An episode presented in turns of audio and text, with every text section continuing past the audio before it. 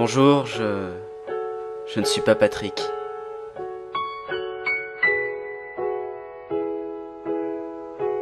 Et je ne suis pas Daniel.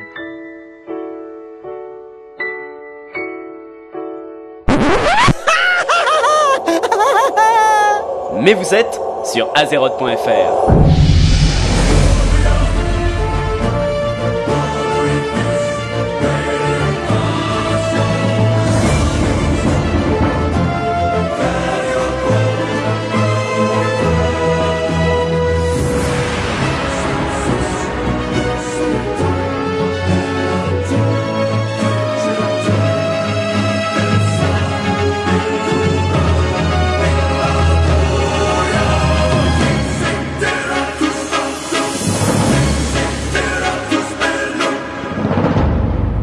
Bienvenue, champion. Vous avez entendu l'appel de la croisade d'argent et vaillamment répondu. Bonjour à tous et bienvenue pour ce 38e épisode d'Azeroth.fr. Nous sommes en octobre 2009. Je suis Alexandre et je suis en compagnie de Florent. Comment vas-tu, Florent ? Très bien, nickel. Et nickel. Toi ? Bah ça va bien. Je suis un peu malade, un peu enrhumé. Je m'en excuse d'ailleurs. Pas de peau pour le premier épisode. Tant que t'as pas la grippe, moi je dis... Et ici, d'ailleurs, je risque de te la transmettre. Non, je rigole. C'est un vilain rhume. Okay. Bon, comme vous pouvez l'entendre, nous ne sommes ni Patrick, ni Daniel, pardon, et Florent n'est définitivement pas Nat. Enfin, j'espère. Non, non, je peux te le certifier. Non, il a dit en ce, c'est pour ça. Mais vous avez deux super nouveaux animateurs survitaminés, comme vous pouvez l'entendre. Moi-même, Alexandre, et Florent. Alors, on reprend le podcast pour une seule raison principale, c'est parce que Patrick arrête déjà. Mais dis-moi Florent, mais qu'est-ce que va devenir Patrick ? Alors déjà, ne vous inquiétez pas, vous pourrez toujours écouter Patrick, parce que Patrick est un fan absolu des podcasts, et donc il continue plusieurs podcasts. Alors d'abord, un seul en français, donc qui s'appelle Le Rendez-vous Tech. Qui est un podcast sur les nouvelles technologies accessibles à tous parce qu'il simplifie quand même bien les choses. Ouais, et donc on y voit des personnes qu'on connaît, du genre Yann de Bande de Noobs ou Mathieu de MacJT, etc. pour ceux qui connaissent ces podcasts-là. Et Jeff. Sinon, oui, un Français exilé en Amérique. Dans la Silicon Valley. Et donc sinon il continue d'autres podcasts anglais, The Movie Les Choses qui est un podcast sur critique de films et Phileas Club qui est sur des news du monde entier. Et il est guest dans pas mal encore d'autres podcasts d'ailleurs. Pas mal, oui. Genre Buzzard Cloud, etc. quoi. Mais dis-moi, mais alors pourquoi il continue tous ces podcasts et il arrête Azeroth.fr ? Parce que il fait pas ça parce que Azeroth.fr ça l'énerve. Il nous aime plus. C'est que il a une merveilleuse nouvelle et qui vient d'être embauché par Blizzard. Non, oh non, il a été embauché chez Blizzard, traître à son sang. Ah, il abandonne toute sa communauté pour un poste chez Blizzard. Ah oui, mais pourtant aucun de nous aurait osé faire ça quoi. Enfin. Ah non, moi franchement, si on me proposait un boulot chez Blizzard, je refuse. Je m'offusque. Donc il a été embauché chez Blizzard, un poste qui ne concerne pas la communauté, donc on ne va pas le retrouver dans, par exemple, le BlizzTalk. Non, pas le BlizzTalk, ça c'est notre ami Dany Sala qui le fait. On va pas le retrouver dans le podcast de Blizzard. Il est le BlizzCast, voilà, je cherchais le nom. Il est dans une autre partie, on risque de plus trop le voir sur la scène de WoW. Pour l'instant. Mais pour l'instant, exactement. Qui sait ? On sait jamais, c'est vrai. Mais vous pouvez quand même le retrouver, donc on le rappelle, dans le Rendez-vous Tech, qui est très très sympa et très fun. Bon, trêve de bavardage, on va vite se lancer dans le sommaire, parce que là on a quand même beaucoup de news. Et alors, je pense un truc, c'est que pour ceux qui se demandent aussi que deviennent Daniel et Nat, eh bien ils sont morts. Bah, Daniel, nous ne savons rien, il reste sur Paris, c'est tout. Alors que Nat a quand même une information assez importante, c'est qu'elle part aux États-Unis. Eh oui, c'est vrai, oui, j'oublie ça. Et que normalement, elle se marie, aussi. Pour ceux qui se demandent que deviennent... Et donc, peut-être qu'elle pourra encore nous enregistrer des merveilleuses chansons. Eh oui, parce que on se souvient tous de son de la magnifique chanson qu'elle, enfin des magnifiques chansons qu'elle nous a enregistrées. Florent fera d'ailleurs pareil d'ici quelques mois. Enfin, j'y compte bien. Oui, enfin, embauché de Fort encore, c'est ça? Tu es désigné volontaire. Voilà. Oh, merci. Partie info ce mois-ci, qu'est-ce qu'on a? D'abord les réactions du patch sur le patch 3.2. Alors pourquoi on revient sur le patch 3.2? Tout simplement parce que dans Azeroth.fr, vous n'avez pas eu de news depuis le 3 août. Le dernier podcast, qui a eu un format normal. Donc c'était au début août, donc là vous n'avez pas eu de news depuis 3 mois. Alors vous inquiétez pas, on va pas s'attarder trop longtemps sur le patch 3.2, mais on va quand même passer en revue les quelques moments forts de ce patch 3.2. On va vous parler aussi du patch 3.2.2, nos réactions. Nous allons parler du patch 3.3, on a eu quelques infos dans les quelques derniers jours là avant le podcast, et quelques infos sur Cataclysm qu'on a eu depuis la BlizzCon. On va pas vous résumer ce qu'il y a eu pendant la BlizzCon, mais les quelques infos qui ont été grattées juste après. Partie éditoriale, nous aurons le truc du mois, le mode du mois, le Mount Pet Show, comment devenir pro, le débat du mois, une petite partie, alors on sait pas si elle restera dans le temps, mais là pour le coup ce mois-ci on avait un petit débat. Donc on en profite. Et l'histoire qui a été écrite par moi-même, donc gage de sa grande qualité, j'en suis certain. Mais si, c'est super intéressant d'abord. Et enfin, dans le fourre-tout, nous parlerons Machinima, nous parlerons Twitter. C'est presque un hommage au rendez-vous texte. Ah oui, nous parlerons concours, le concours des 3 ans, on vous en parlera tout à l'heure. Le on aime, on n'aime pas, et enfin le cadeau bonus. Vous voyez qu'on a à peu près des tonnes de choses à dire. Florent, quelque chose à ajouter? Non, bah on peut se lancer dans la partie news. C'est parti.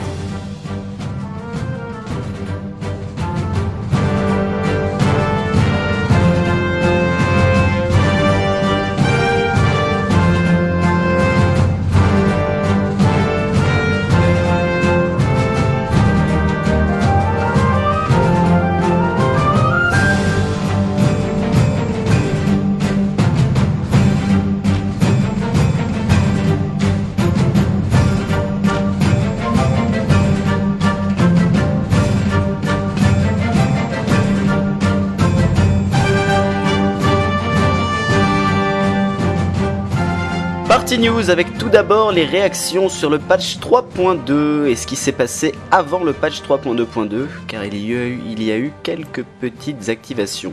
L'épreuve des champions, je suppose que tu y allais, Florent? Bien sûr, oui, plein de fois. En mode normal, bien sûr, parce que je suis qu'un très casual quand même comme joueur. Oui, parce que t'es un bisounours, quoi. Voilà, je suis aussi. En plus, je joue sur bisounours, sur serveur normal. Et donc je l'ai fait plusieurs fois pour voir les différences de contenu, parce qu'il y a des boss en fait qui sont différents. Bah, je pense que quand même beaucoup de monde y allait, et les boss, beaucoup de boss sont différents suivant qu'on y aille. Genre il y a un paladin ou alors une prêtresse qu'on combat une fois ou l'autre suivant qu'on l'a fait, quoi. C'est ça, donc on va quand même peut-être rapidement dire pour ceux qui l'ont peut-être pas fait, ceux qui sont peut-être bas niveau. Il y a un premier boss, alors le premier boss c'est les champions, il y a 3 champions de la faction adverse qui sont sur monture, donc c'est des combats en monture que Florent adore, je parie. Ah oui, j'adore, moi les combats, ça, ce côté chevalier, enfin chevaleresque, j'adore. Ouais, moi je suis pas très très fan, perso, les combats en monture, disons qu'au début c'était fun, mais après... D'ailleurs, je sais pas si t'as remarqué, mais avec la 3.2.2, l'intro a été raccourcie, t'as pas vu ça? On peut la zapper, ça j'ai vu ça. Bah on sais pas si on peut la zapper, mais moi la dernière fois que j'y suis allé, elle a été zappée. On peut choisir de passer l'intro si on veut, si on l'a déjà faite. D'accord, parce qu'avant on pouvait pas le faire ça, avant la 3.2.2. Je me souviens. C'est vrai qu'elle est quand même elle prend 5 minutes, je crois. Non, exagère pas, mais elle prend. Si, pas mal. En tout cas, elle prend pas mal, elle prend 2-3 minutes à faire, je pense. Ouais, bon. Enfin bref. Premier boss comme ça, deuxième boss, c'est soit. Alors comment elle s'appelle? Le confesseur. Je sais plus comment elle s'appelle. La confesseure, qui est une prêtresse et qui fait apparaître plein de méchants monstres qu'on a déjà combattus d'ailleurs. Concept très fun, j'ai trouvé. Ouais, comme Illidan, Akkar, etc. Oui, en version un peu plus weak quand même. Hein. Quand même, bien sûr. Voilà. Même le plus noir souvenir s'estompe quand on le regarde en face. Ou alors c'est le gars avec son marteau qui pound tout le monde. référence au nom du haut fait. Marteau du vertueux. Le paladin, je me souviens plus, celui qui donne la quête journalière de groupe, où faut tuer le wyrm de givre. Tu l'as faite cette quête ou pas? Oui, j'ai la faite, oui, qui s'appelle la menace du d'en haut, c'est ça? Exactement. Donc voilà, et le dernier boss, évidemment, c'est le chevalier noir qui revient, et qu'il faut tuer non pas une fois, non pas deux fois, non, il faut le tuer 3 fois. Et c'est absolument épique. Et un peu bordélique, il faut l'avouer parfois. Oui, c'est... il est quand même pas trop compliqué à tuer en mode normal en tout cas. Ouais, en mode héroïque, parfois il est un peu... Disons que si les gens commencent à s'amuser à focus les ghouls, ou commencent à partir un peu n'importe où, ça peut devenir un peu n'importe quoi. Quel gâchis de chair. Bon, on va avancer assez vite, parce que je pense que pas mal de monde a déjà touché à ce contenu. Le Colisée, est-ce que tu l'as fait ou pas toi? Le raid? Ah non. Ouais. Non, bah, ouais. J'en suis encore qu'un Axramas, moi, en mode 10, donc bon, j'ai vraiment le temps de le faire. Hein. Ah oui, moi je me suis arrêté à Ulduar et au premier boss d'Ulduar. J'ai pas eu l'occasion encore d'aller au Colisée. J'ai vu quelques vidéos, et d'ailleurs ça m'a étonné de voir que les meilleures guildes mondiales ont encore réussi à abattre ce contenu en si peu de temps. Enfin, si peu de temps, quand même, ils ont mis il me semble quelques jours, voire 1 ou 2 semaines, mais à du moins battre le mode héroïque sans aucun wipe. Et c'est les Stars qui m'ont marqué, parce que eux, c'est une guilde de Taïwan, donc ils n'ont pas accès au PTR, au royaume de test. Ils n'ont pas accès non plus au contenu en même temps que les USA. Je crois qu'ils ont accès au contenu un jour après. Et ils ont quand même réussi à faire un first, c'est tuer l'Arcavon, Émalon et Koralon. En même temps, tu sais, à 1 minute d'intervalle. Ah oui, oui, c'est un Ophé, oui. C'est les premiers à l'avoir fait à 25. Donc ça m'a... pour ça qu'ils me marquent en ce moment, les Stars. Ils sont vraiment très bonne guilde au niveau mondial. Formidable. Les nouvelles quêtes journalières du tournoi. Alors ça date encore beaucoup. On va même peut-être pas en parler. Si, tu les as faites, toi? Non, j'avance. J'ai un peu du mal à avancer en tournoi en ce moment, mais les quêtes journalières, au bout d'un moment, ça m'énerve un peu. Ah, ouais, c'est vrai que c'est un peu long quand même pour arriver aux nouvelles quêtes journalières. Faut être champion et exalté de toutes les factions. Ouais, faut être croisé en fait. Voilà. Moi, je le suis. Je les ai faites. Elles sont... Ouais, c'est mieux. Moi, je les ai trouvées plus fun que les anciennes quand même, qui étaient très répétitives, et surtout au bout d'un moment, combattre des monstres en monture, quoi. Ça, c'est un peu rebutant, quoi. C'est vraiment, c'est vraiment répétitif. Et ces nouvelles quêtes sont très fun. Et grâce à ces nouvelles quêtes, j'ai pu avoir mon super poney, mon joli poney pour mon écuyer. Et je sens que tu as quelque chose à répondre à cela. Tu aimes le petit poney? Bon, je m'attendais à ce que tu me dises « Waouh, dis-moi, tu as ton poney, mais c'est génial !» Bon, en fait, non. Tu t'en fiches totalement. Bon. Ce poney, c'est pas pour toi, c'est pour ton écuyer, hein, le pauvre. Il te suivait en courant comme un malade. Mais oui, il est tout mignon sur son petit poney. Et puis maintenant, pour ceux qui ne le savent pas, ça permet d'utiliser toutes les 8 heures, me semble-t-il, ou toutes les 4 heures, ça a peut-être été diminué. Soit avoir accès à un marchand, soit avoir accès à sa banque, soit avoir accès à une boîte aux lettres, grâce à son écuyer, donc qui est un pet, un mini-pet. Ah! Ça, c'était pour le patch 3.2. Pour ce qui s'est passé entre le patch 3.2 et le patch 3.2.2, il y a eu 2 choses importantes. Tout d'abord, le lancement de la saison 7 d'Arène, qui a intéressé toutes les personnes qui sont fans de sang dans les gradins. C'est évidemment le cas de Florent, n'est-ce pas? Bien sûr, non, je suis pour le sang des créatures qui n'ont aucune pensée... joueurs, donc non, des non-joueurs donc. D'accord, donc la SDPA n'est pas amie avec toi, c'est ça? Non, pas tout le temps. La SDPA qui vient d'où? T'en souviens-tu? Oui, bien sûr, la toundra boréenne. Ah, flip, tu t'en souviens. Ah, je vais réussir à te coller pendant l'émission. Donc, lancement de la saison 7 d'Arène, arrivée de Koralon, le guetteur des flammes, on en a parlé juste avant. On n'a pas grand-chose à ajouter, Koralon niveau bien supérieur évidemment à Émalon. Florent, je suppose que t'es pas allé le voir, donc on va pas en parler trop longuement. Et il y a eu la fête des brasseurs. Allez, et avec elle, les premiers protodrags violets qui sont apparus sur les serveurs. Qui sont magnifiques, hein. Qui sont magnifiques, j'avoue que je pense que c'est un des plus beaux proto-dracs avec ceux des Raid 25. Mais j'avoue que je suis un peu jaloux. Fête des brasseurs, qui a pas beaucoup changé par rapport aux autres années. Non, aucun changement notable. Juste l'apparition des hauts faits, quoi. Voilà, oui, c'est tout. Ils ont juste remis à jour l'ancienne fête des brasseurs. C'est ça. Moi, j'ai pas. Ouais, j'ai fait quand même pour le. Voilà pour le geste. C'est marrant, quoi. Enfin, c'est un événement dans l'année qui est sympa à faire, mais sans plus. C'est vrai. Il y a eu la fête des pirates. Bon, toi, est-ce que tu as joué le jour de la fête des pirates? Non, j'ai regardé vite fait. À part le haut fait, donc avoir le haut fait, je vois pas trop l'intérêt de ça. Disons, je pense que ça a un impact peut-être un peu plus grand aux US, où là-bas il y a vraiment une communauté pirate entre guillemets, avec un langage, etc.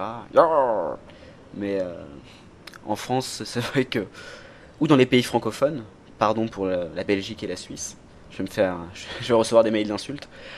Ouais, c'est un petit moment fun, quoi, mais voilà, quoi. Une journée comme ça, et il me semble qu'il y aura le jour des morts aussi, oui. D'ici peu. Après, pour la Toussaint. C'est le jour, ouais, la Toussaint. Voilà. Donc encore quelque chose à ne pas rater en perspective.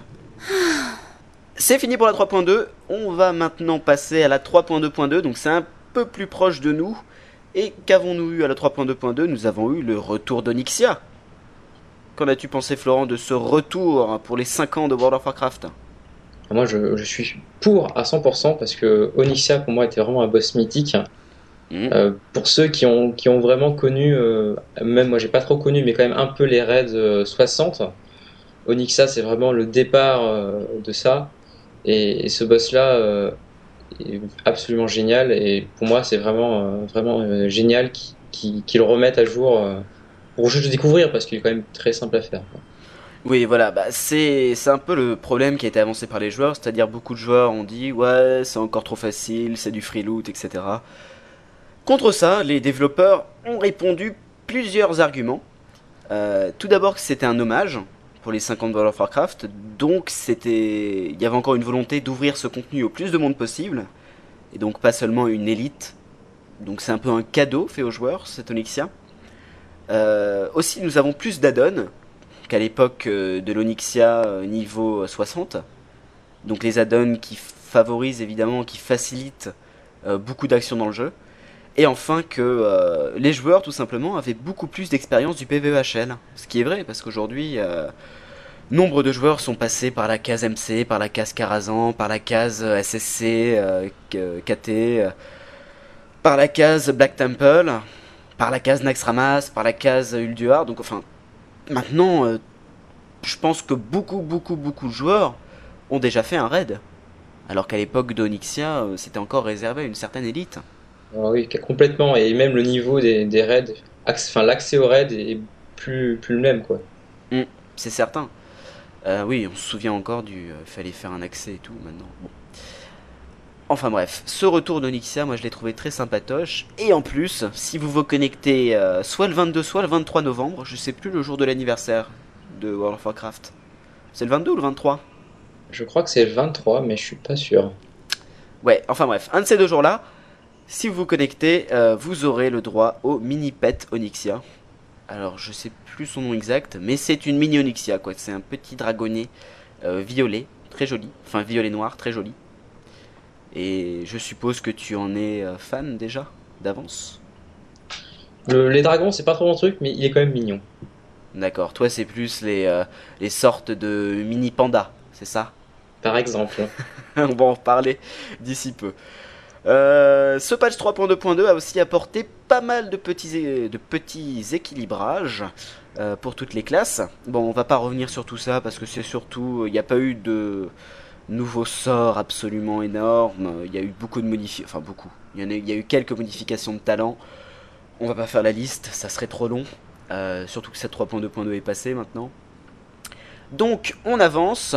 J'ouvre la route. Ce patch 3.2.2 a aussi apporté le transfert de serveurs PvE vers les serveurs PvP. Mais surtout, le changement de faction depuis peu en Europe. Donc, le changement de faction. Bon, c'est vraiment une façon déjà pour gagner un peu plus d'argent, et pour ceux qui sont vraiment pas contents de leur faction, mais en jeu, c'est pas très notable. Oh là là, mais comment tu... Moi, je trouve ça pratique pour les personnes, par exemple, qui auraient commencé le jeu et qui se découvrent des amis IRL, par exemple, et qui veulent retrouver leurs potes, et s'ils sont pas dans la même faction, et je sais pas, le gars a déjà 2,80, t'as pas forcément envie de remonter à 1,80 sur un autre serveur dans une autre faction. Donc je trouve ça très très sympa, ce changement de faction. Ce qui peut être bien aussi, c'est pour peut-être la rééquilibrage entre les différents serveurs, mais aussi entre les différentes factions, parce qu'on voit souvent que la horde est sur certains serveurs et en vraiment sous-nombre, alors qu'il y a plein de joueurs qui veulent aller dans la horde en plus. C'est ça le truc que je me rends compte, moi. Ouais, ça je me rends pas trop compte, parce que sur mon serveur, c'est plutôt l'inverse, hein. Il y a genre 10 000 hordeux pour 3 000 allianceux, donc on souffre un petit peu. Et en préparation, il y a le changement de race qui est en développement. Donc sans changement de faction, c'est-à-dire si vous êtes un gnome, devenir un draenei, si vous êtes un draenei, devenir un humain, etc. etc. Ça, c'est là, c'est pour le coup, c'est beaucoup moins utile, entre guillemets. Mais bon, c'est un service supplémentaire, et moi, dès qu'on me propose des services en plus, je trouve pas ça mauvais, quoi.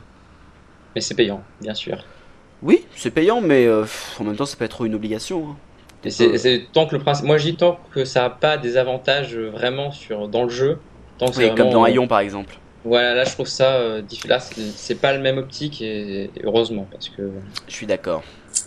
Dans ce patch 3.2.2, on a eu le droit au changement, à un changement dans les fils pour les battlegrounds, pour les champs de bataille. Et c'est un changement que j'attendais depuis longtemps, et je suis extrêmement content qu'il soit apparu. Alors, ce changement, c'est en plusieurs points. Tout d'abord, on ne peut plus s'inscrire dans 3 files comme avant. Maintenant, c'est limité à 2 files. Le temps pour entrer dans un champ de bataille a été grandement réduit, c'est-à-dire 40 secondes quand on est en extérieur, quand on est quelque part dans le monde, voilà, en dehors d'un BG, et 20 secondes seulement lorsqu'on est dans un BG. Bon, par contre, maintenant, on peut rentrer dans le nouveau champ de bataille quand on veut, c'est-à-dire on peut être en combat, on peut être en train de sauter, on peut être en train de nager, on peut être mort, on peut être en train de danser, il n'y a pas de problème. Et aussi, avant de lancer un BG, les serveurs attendront maintenant d'avoir le maximum de joueurs, c'est-à-dire le nombre maximum. Donc pour lancer un Alterac, le serveur attendra d'avoir 40 allianceux inscrits dans la file et 40 hordeux.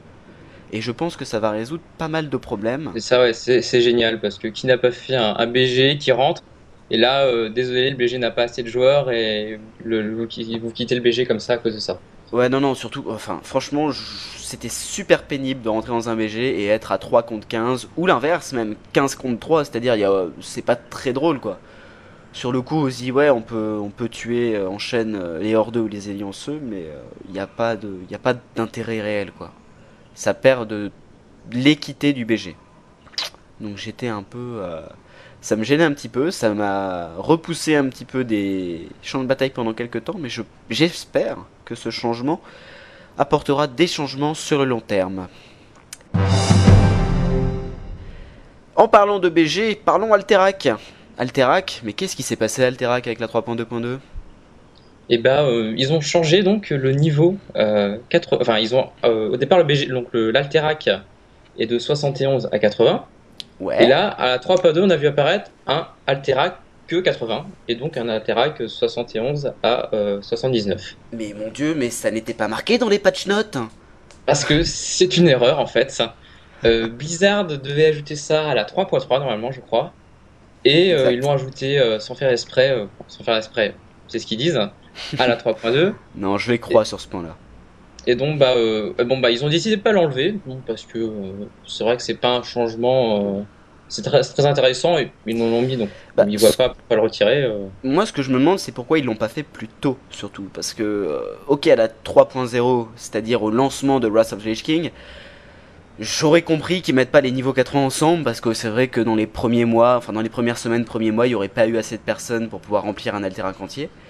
Mais j'ai pas compris pourquoi à la 3.1 par exemple ils l'avaient pas mis, quoi. Parce qu'un Alterac avec la différence de puissance entre un niveau 71 et un niveau 80, je veux dire limite on a 3 fois plus de vie au niveau 80 qu'au niveau 71, quoi. Ah, c'est vraiment là, c'est comme on dit, mystère et boule de gnome. Hein. Je ne relèverai pas. J'ai honte de ces blagues parfois. Hein. Bon. J'aime les postérieurs imposants et je n'aime pas tergiverser. Aucune chance. Avec la 3.2.2, c'est la crise. Donc on a vu le prix des montures volantes, pardon, des compétences de montures volantes chuter. C'était encore quelque chose qui n'avait pas été marqué dans le patch note. Mais les prix pour vous payer la compétence monture volante, donc celle à 100%, c'est passé de 600 pièces d'or à 225 pièces d'or. Et celle à 280%, c'est passé de 5000 à 4500 pièces d'or. Avec évidemment les réductions qui s'appliquent, non plus selon les factions du Bastion de l'Honneur et de Tralmar. Ah, ah désolé. Attends. Il y a maman qui appelle. Oui, oui, je sais pas. Attends, bah attends. Je reviens. Allô? Oui.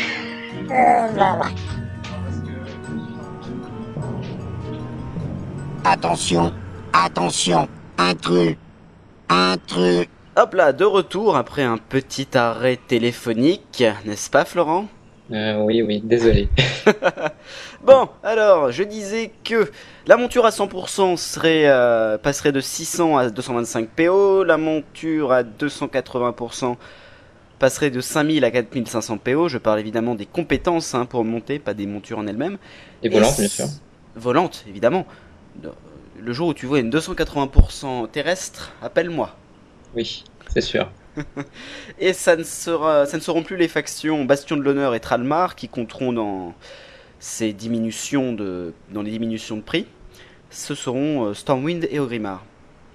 Donc évidemment, c'est parce que maintenant les montures volantes, la 100% est achetable au niveau 60, comme tout le monde le sait, j'espère. Oui. Donc ce qui explique cette baisse assez impressionnante de prix, puisqu'au niveau 60 en général, on n'a pas 600 PO. Sauf si on a passé beaucoup de temps. Donc on n'a pas 600 PO au niveau 60. Et évidemment on n'a pas de faction Bastion de l'Honneur ni Tralmar, vu qu'on arrive à peine en Outre-Terre. Ça explique un petit peu tous ces changements.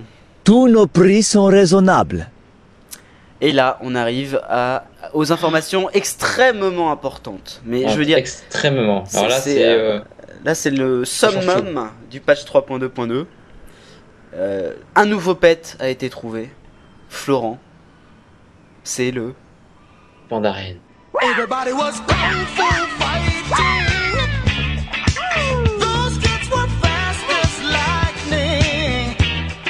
magnifique. Le Pandaren Bank, le prêtre, ouais. Le moine. Le moine. C'est ça, tant pour moi, le moine Pandaren. Alors qu'est-ce qu'un Pandaren, Florent, toi qui t'y connais vachement en histoire de Warcraft? Alors déjà, Pandaren, ça va évidemment dire quelque chose à ceux qui ont joué à Warcraft 3. Parce que dans Warcraft 3, nous avons un héros neutre qu'on peut acheter, qui est le Pandaren Brewmaster, je crois. Qui est donc un panda, moine, qui a des sorts un peu bizarres, du genre il rend ivre les joueurs, etc. Au départ, c'était une blague de Blizzard en fait. Il voulait faire un Pandaren comme ça et toute l'équipe avait adoré et on dit on l'intègre en jeu, et ce qui fait qu'il y en a partout. Genre sur Illidan, les lames d'Illidan. Contemplez les flammes d'Azinoth. Et donc maintenant on le retrouve par exemple sur les lames d'Illidan, en effet. On l'a retrouvé dans Warcraft 3 et là on le retrouve maintenant en mini-pet. Et par contre on ne sait pas où il tombe pour le moment. On a juste des vidéos ou des screenshots du pet, mais on ne sait pas d'où. Ah bon. Et je crois que c'est à peu près tout. Florent, voilà. Ouais. Oui, c'est tout. Donc on peut pâcher, bien sûr. Pâcher, oui. On peut pâcher, oui. Vas-y. Nous passons au patch 3.3. Et là, attention, je préviens, ça va évidemment un peu spoiler pour ceux qui n'ont pas envie de savoir ce qui va se passer à la 3.3. Bouchez-vous les oreilles. Ou alors passer quelques minutes. Tiens, j'ai même une idée, ça va peut-être être mieux. Je vais vous dire jusqu'où aller pour passer tout le 3.3. Donc si vous voulez passer le patch 3.3, rendez-vous à la minute 40. Voilà, donc si vous êtes encore là, c'est que vous n'avez pas peur des gros vilains spoilers. Et tout de suite, on se lance dans le patch 3.3 avec tout d'abord la nouvelle instance à 5 joueurs, les salles gelées. Alors les salles gelées, qu'est-ce que c'est? En fait, c'est 3 ailes distinctes, la Forge des âmes, la Fosse de Saron et les Salles des Reflets.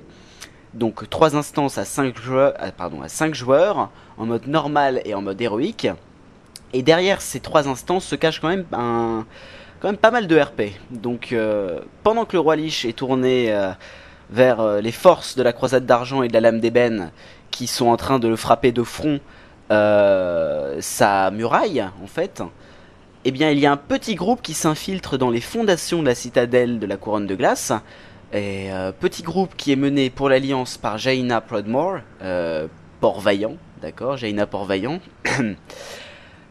ou pour la Horde, par Sylvanas Coursevent, pour la faire en français, par Sylvanas Coursevent. Donc dans ces 3 ailes, qu'est-ce que vous allez faire? Déjà, vous allez être obligé de les faire dans l'ordre une première fois, c'est-à-dire commencer par la Forge des âmes, ensuite la Fosse de Saron, et ensuite les Salles des Reflets, et quand vous aurez fait une fois ces 3 instances dans l'ordre, vous aurez accès aux 3 ailes comme vous le souhaiterez. Donc il faut bien comprendre que ce sont 3 instances différentes, hein, 3 ailes distinctes. Donc la première aile, la Forge des âmes, en fait c'est une forge où sont broyées, où sont gardées les âmes de toutes les personnes qui ont été tuées par les sbires du Roi Lich. Et donc votre mission, si vous l'acceptez, et que vous détruisiez dans la Forge des âmes les moteurs des broyeurs d'âmes afin de libérer toutes les âmes qui y sont enfermées. Florent, je vais peut-être te laisser faire la Fosse de Saron. Donc la Fosse de Saron qui est donc la deuxième aile. Mm-hmm. Donc elle va nous emmener vers les mines en fait qui sont sous la citadelle. Mm-hmm. Où là, notre but ce sera de libérer les alliés qui sont asservis en fait, et de chercher donc les éléments qui vont nous permettre d'accéder à la troisième aile, qui sont donc les appartements, au Roi Lich. Exactement. Et c'est dans les Salles des Reflets que vous vous retrouverez avec Jaina ou Sylvanas. Vous croiserez Deuil Givre. Alors là, on n'a pas encore trop d'infos là-dessus. C'est-à-dire, il risque d'y avoir l'épée du Roi Lich, Deuil Givre dans ses appartements, et même Arthas en lui-même. Alors par contre, là, il y a un gros mystère, c'est qu'est-ce qu'on va faire ? Est-ce que tu as une petite idée, Florent, ou pas du tout? Bah, je pense qu'on va on va le voir. Non, déjà, je pense qu'on va pas le tuer parce que évidemment, il y a... oui. Ça c'est même sûr parce qu'il y a le raid derrière. C'est certain. Mais il va peut-être vous dire essayer de m'avoir et on va peut-être un peu l'abîmer, mais il va se casser au bout d'un moment et. Ouais, mais moi, je trouve que ça fait un peu du réchauffé encore le Arthas qui est abîmé. Ça me rappelle un peu, tu sais, la quête qui se termine par une cinématique en jeu où il y a, comment il s'appelle, le chef de l'Alliance là, Bolvar, qui meurt. Voilà, tu te souviens? Oui. Ça me rappelle un peu ça, où il y a Arthas qui fait je suis votre truc, il me fait super mal, mais je reviendrai, comme ça et tout. Ça me rappelle un peu ça quoi. Donc je sais pas trop. Mais en même temps, il y a Deuil Givre et Arthas, donc on peut se dire peut-être que Deuil Givre va être détruite ou je sais pas trop. Mais Deuil Givre en même temps, c'est une arme en elle-même très puissante et c'est elle qui au départ corrompu Arthas. Hein. Oui. Donc c'est vraiment pas négligeable comme truc. Mais oui, c'est pour ça qu'elle soit détruite. Enfin, je sais pas. Je sais pas ce qu'ils vont faire de Frostmourne et d'Arthas, mais là c'est un peu mystérieux. Donc en fait, vous devrez aller dans ces 3 instances dans l'ordre. Moi, après, évidemment, vous le ferez comme vous le souhaiterez, hein. Mais tout d'abord dans l'ordre pour suivre ces instances qui sont quand même immenses quoi. En tout ça fait 7 boss, ce qui est vraiment pas mal, et 3 ailes différentes, c'est assez grand. Moi je trouve ça pas mal, surtout qu'en plus avec cette 3.3 il y aura aussi la Citadelle de la Couronne de Glace, le nouveau raid. Alors bon, vous avez déjà entendu parler pas mal de cette citadelle dans le dernier épisode, l'épisode d'avant à la BlizzCon, où il y a eu pas mal d'infos sur les citadelles qui ont été données, comme quoi il y avait, par exemple, un combat aérien sur un zeppelin. Tu t'en souviens ou pas, Florent? Oui, je m'en souviens. Oui. Ouais, donc là, on n'a pas eu d'informations vraiment supplémentaires sur cette citadelle de la Couronne de Glace. On a pas mal de screenshots. Vous pouvez aller, par exemple, sur Judge Heap ou sur MMO Champion pour en avoir pas mal. Avec le magnifique trône de glace, donc pour tous ceux qui ont joué à Warcraft 3, voient. Ouais, tout en haut. En haut, et lui est magnifique quoi. C'est vrai. On voit pas encore Arthas puisque c'est du data mining, mais on peut déjà voir tout le bâtiment qui est absolument immense. Donc on vous en parle pas plus maintenant, je pense qu'on aura beaucoup plus d'infos dans les mois qui viennent. Ta souffrance sera sans fin. Avec le patch 3.3, deux autres petites choses, d'une moindre importance, mais tout de même, il y aura des quêtes hebdomadaires de raid. Donc ça c'est une petite nouveauté qui va arriver avec cette 3.3. Donc des quêtes qui vous demanderont par exemple de tuer, alors j'ai plus les noms en tête, il me semble qu'il y a le recousu, le recousu, c'était pas mieux en français. Une autre quête qui vous peut-être demandera de tuer Sartarion, XT002, le Léviathan des Flammes, c'est à peu près à tous les niveaux différents et ça donnera un nouveau type d'emblème, les emblèmes de givre. Il me semble que c'est leur nom, si je ne me trompe pas. Tu as vu ça ou pas? Oui, j'ai vu ça, oui. Je me rappelle plus des noms des emblèmes, mais pour ceux qui font beaucoup de raids, ça va être vraiment intéressant, je pense.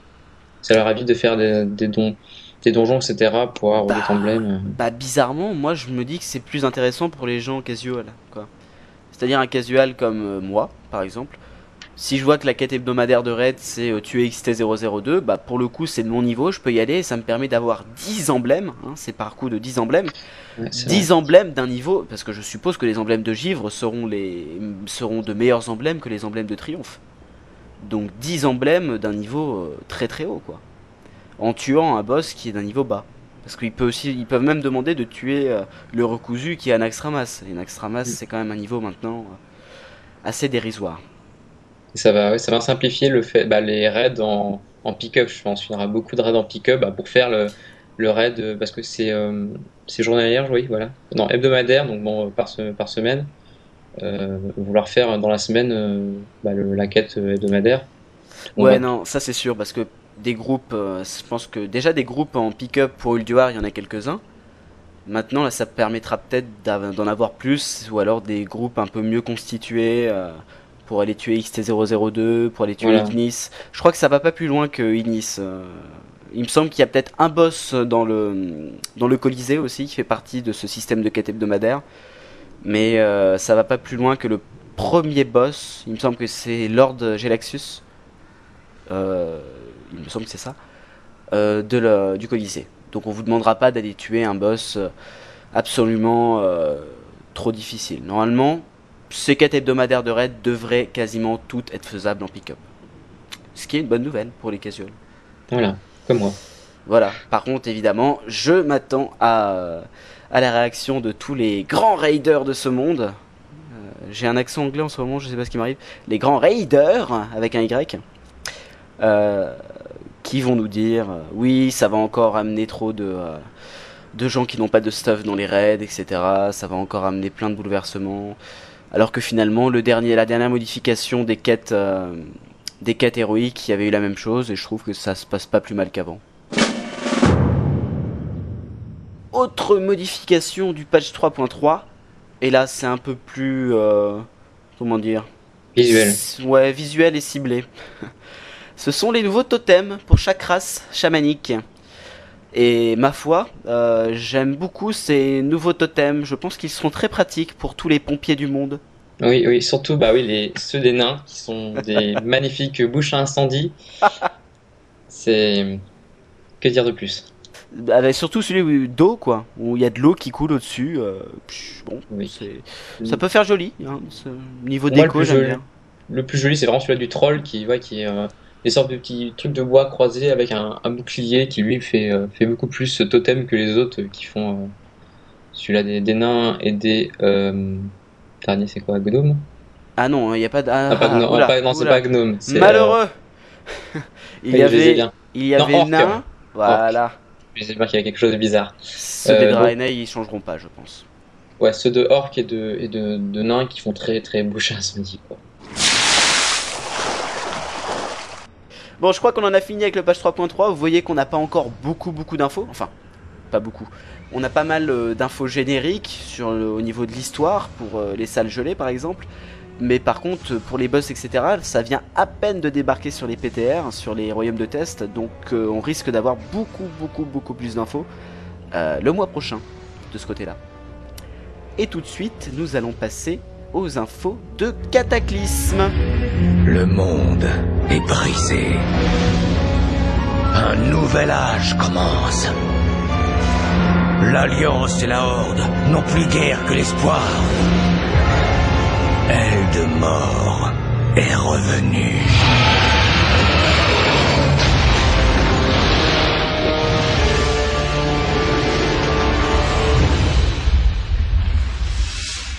Cataclysme donc, et on vous annonce une nouvelle fois qu'il va y avoir du spoiler.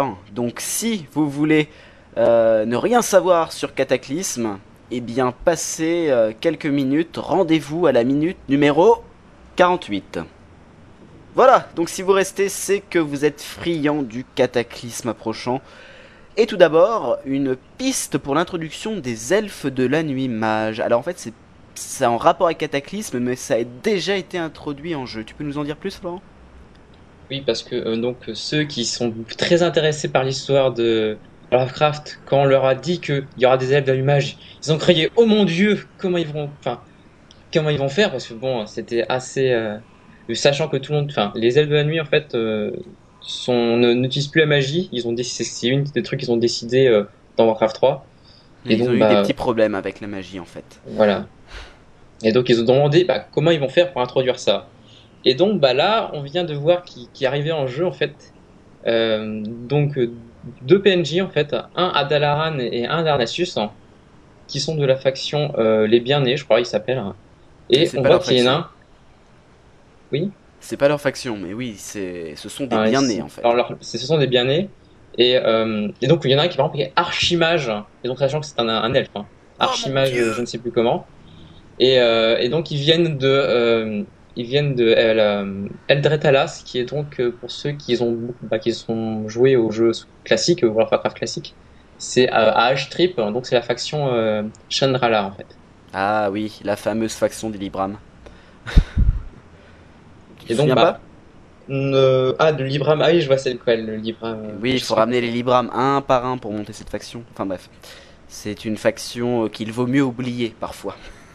Et que par exemple Daniel, je suppose, a monté je sais pas s'il l'a monté très haut, mais s'il l'a monté, bravo à lui en tout cas.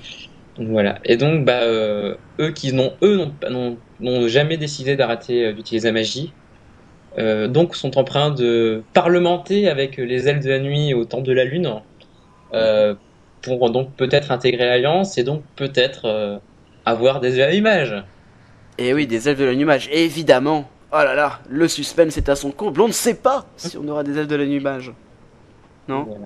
Ouais. Oui, voilà, donc bon, on comprend la petite façon pour contenter surtout les fans de RP.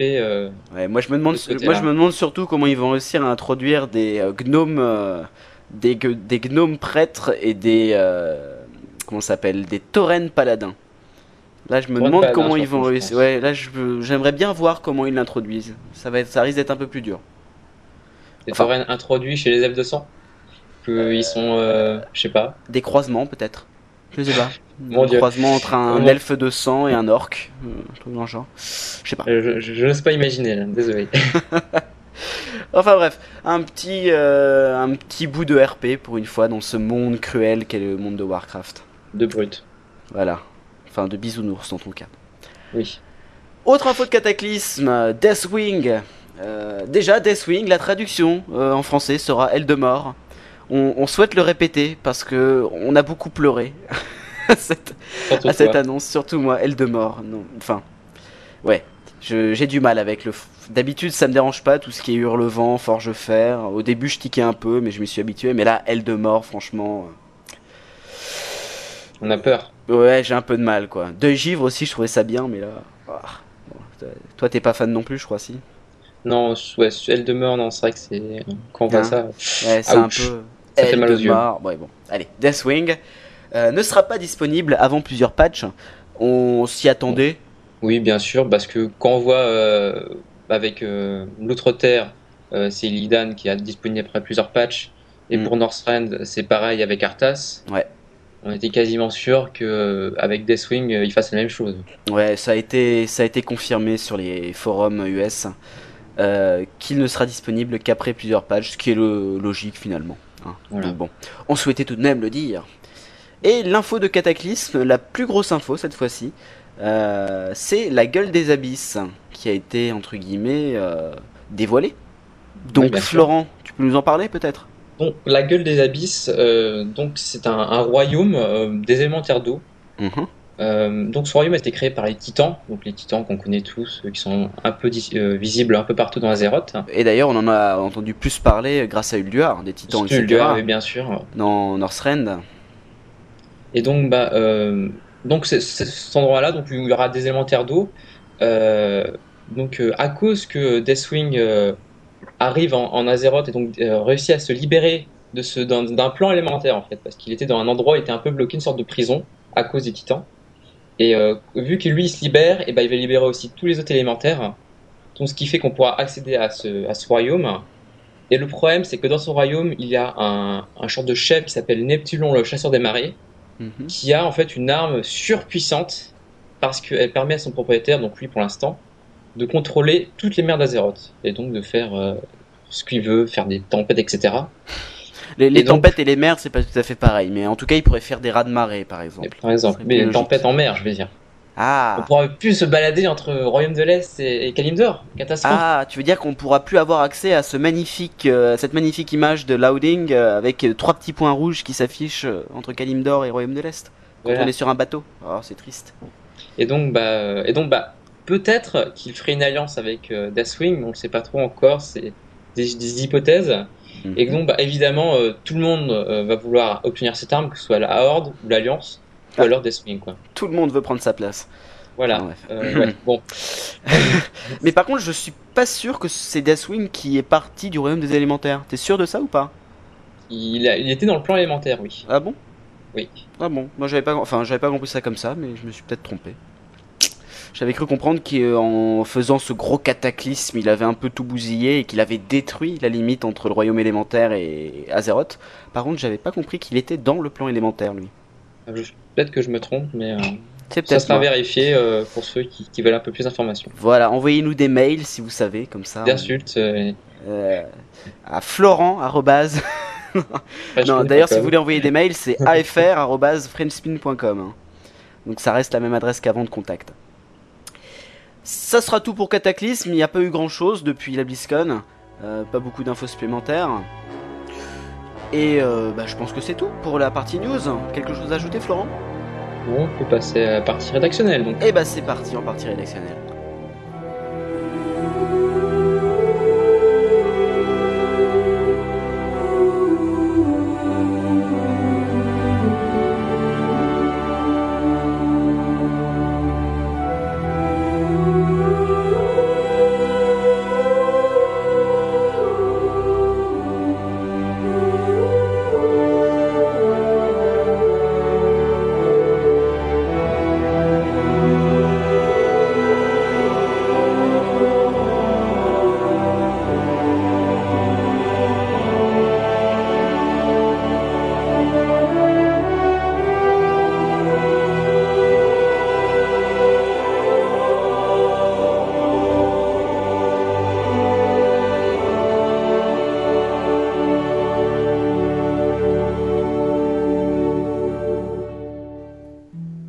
Rédactionnel avec tout d'abord Warcraft pour les nuls et le truc du mois. Le truc du mois, c'est promenez-vous en Azeroth avant le cataclysme. Pourquoi, Florent? Donc, comme tout le monde le sait, au cataclysme, l'ancien monde Azeroth ne sera plus disponible. Et donc, oui, c'est triste, hein. Surtout qu'il est quand même magnifique, même si la interface graphique est quand même très vieillie. J'aime bien ces graphiques pixelisés. Voilà. Et donc déjà les hauts faits, l'haut fait par exemple explorateur, qui on doit visiter tout le monde d'Azeroth mais aussi d'autres terres Northrend, peut-être qu'il ne sera plus disponible, on ne sait pas trop. Pareil. Moi je pense qu'il sera encore disponible, mais après c'est vrai qu'il y aura quelques modifications, ça c'est certain. Donc on ne sait pas trop comment ça. Et pareil pour le maître des traditions, qui est donc faire toutes les quêtes 700 à Kalimdor je crois, et pareil pour ça dépend pour de ta faction. De l'Est. Un truc comme ça, enfin environ. En alliance, c'est 700-700. Et donc pareil, on ne sait pas qu'est-ce qui va devenir. Et donc, bah, rien que découvrir ce monde avant les changements, ouais, ça permet de dire Par exemple, ouais, moi je me suis baladé dans l'ancien South Shore, enfin l'ancien contrefort de Haute-Brande. Contrefort de Haute-Brande, t'es sûr que ça s'appelle comme ça? South Shore? C'est pas... Non, contrefort, c'est contrefort d'Athérac et c'est... Non, non, ça c'est... Oh, voilà. Qu'est-ce qu'on est mauvais en français? Non, c'est... Machin de Haute-Brande. Mais non, mais South Shore c'est la ville. Oui, South Shore c'est la ville, mais je parle de la zone. Non, en français, c'est quoi? La ville c'est... C'est pas Ostre-Rivage? Si, c'est ça, c'est Ostre-Rivage. Ouais, d'accord. J'aime bien ça au short. Voilà, c'est pour ça. Et Taren 1000 pour les hors 2. Oui, le moulin de Taren. Donc, ouais. Promenez-vous en Azeroth avant le cataclysme. Voyez les magnifiques univers carrés qu'il y a. Par exemple, en, je sais pas, en Tarid, par exemple. Les Tarides vont être grandement modifiés. Il y aura de la lave un peu partout. Alors que là, c'est un magnifique désert. Comme Desolas, c'est un magnifique désert, mais en version gris. Donc profitez-en avant que ça soit verdoyant. Donc voilà, puisque tout ça va disparaître, puisqu'on n'aura pas le droit à, comment ça s'appelle, du phasing. Oui, il n'y aura pas de phasing. Il n'y aura pas de phasing. Moi je m'attendais à ça. Personnellement, j'étais, je sais pas pourquoi, certain que les nouveaux joueurs qui allaient arriver dans World of Warcraft auraient le monde comme on l'avait nous, c'est-à-dire l'ancien monde, et que quand ils passeraient le niveau 80, il y aurait une sorte de cataclysme et que tout changerait. Et là, bizarrement, bah, je m'attendais pas à ce que le cataclysme affecte tout le monde. Ça veut dire ouais, que même ceux qui commencent sur World of Warcraft, qui disent ouais c'est super ce jeu je connaissais pas, qui achètent que World of Warcraft classique, ouais. Quand un cataclysme sera sorti, découvriront le jeu, le nouveau monde en fait. Exactement. Donc, ça sera vraiment une revisite du jeu, enfin une visite de jeu pour eux, mais une revisite complète. Voilà quoi. Et nous les anciens, bah, on connaît plus de choses qu'eux d'abord. Voilà. Et ça c'est trop bien. Donc voilà, promenez-vous en Azeroth, faites quelques quêtes. Alors je pense pas non plus que toutes les quêtes disparaîtront, mais je pense qu'il y en a quand même quelques-unes peut-être qui vont être modifiées, je sais pas. Franchement, je sais pas. En plus, Stranglerons, ils ont annoncé que ça allait être beaucoup, ça allait être remanié de manière assez importante. Oui. Donc, alors qu'on sait que là-bas, il y a beaucoup de quêtes que beaucoup de monde a fait, je pense, puisque c'est une zone quand même assez riche en quêtes. Donc bon, voilà. Après, c'est vous qui faites ce que vous voulez. Dernier appel, on ferme. Le mode du mois, Boss Talk. Bon, je vais en parler parce qu'il me semble que tu ne l'as pas, Florent. Je ne l'ai pas, non. J'en ai entendu un peu parler par toi, donc évidemment. Voilà. Mais je ne connais pas, genre, j'ai jamais utilisé, mais il a l'air quand même pas mal. Bon, c'est un add-on tout à fait inutile, donc indispensable. Boss Talk, en fait, ajoute, et ça, c'est déjà magnifique, une icône sur votre minimap. Une énième icône, donc ça permet d'avoir 127 icônes au lieu de 126 autour de votre minimap. Et lorsque vous cliquez sur cette icône, devinez ce qui se passe. Boss Talk, donc le boss parle. Waouh. Ça c'est... je suis allé le chercher loin. Donc ça permet d'avoir une emote, hein, une quote, flûte, en français. Une citation... Emoticône. Comment ? Ouais, non, oui. Une emoticône, t'as dit ? Non, ça c'est le jeu, c'est les smileys. Ça c'est sur MSN, Florent. J'ai du mal avec les traductions, alors là, désolé. Ça permet, on va dire à la Florent, ça permet d'avoir une emoticône, voilà. Non, c'est pas ça. Une citation de boss, de WoW, donc ça peut être n'importe quoi. Vous pouvez cliquer et avoir par les flammes de sulfurant. Ou vous pouvez avoir, qu'est-ce que vous pouvez avoir? Allumer le feu de Milouz dans la phrase. Qui êtes-vous? Qu'est-ce que vous voulez? Ne m'approchez pas. Tu fais toujours aussi bien, Aran. Oui, toi tu fais très bien aussi. Ouais, hein. Bon. Donc déjà, ça, pour les longues heures en griffon, bah enfin, pour le moment, hein, parce que vous savez, en Azeroth, il y aura les montures volantes, donc forcément vous n'en aurez plus besoin quand le cataclysme sortira. Mais pour le moment, pour vos 127 heures de griffon que vous passez quand vous devez aller de Dalaran à Tanaris, de Darnassus à Tanaris, eh bien vous pouvez vous amuser à cliquer 225 000 fois sur ce bouton pour avoir plein de voix de boss.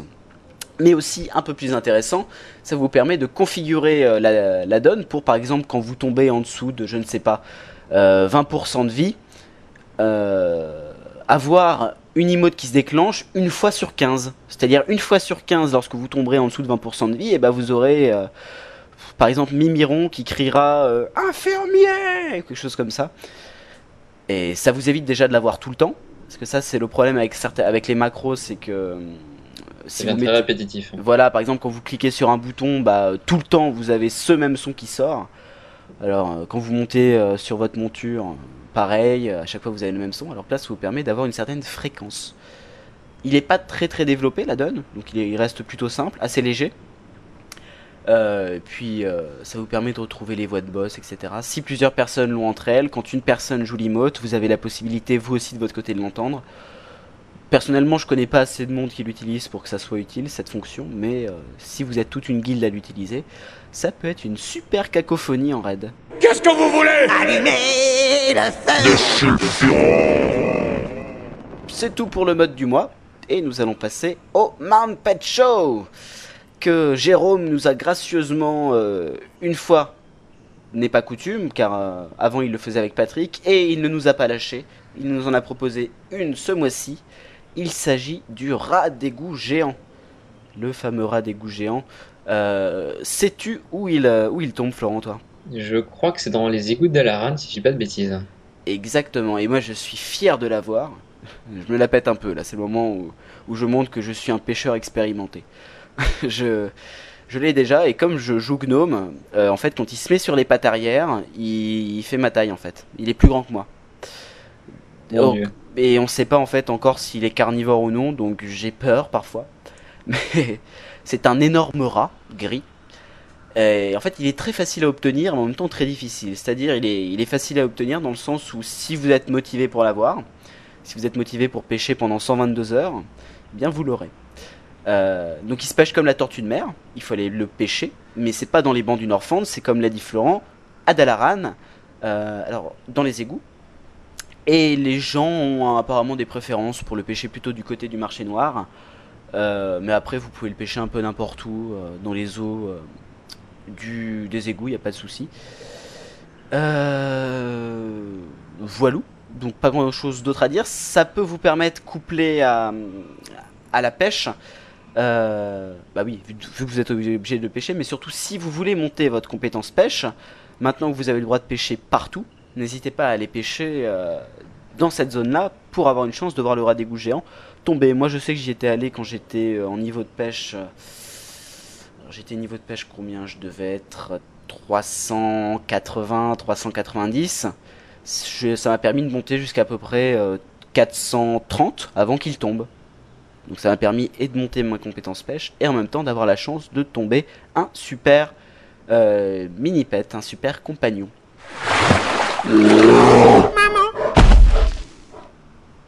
Voilà, et Jérôme, qui trouvait que le rat d'égout géant ne suffisait pas, nous a donné deux autres infos exclusives que je vais laisser Florent vous dire.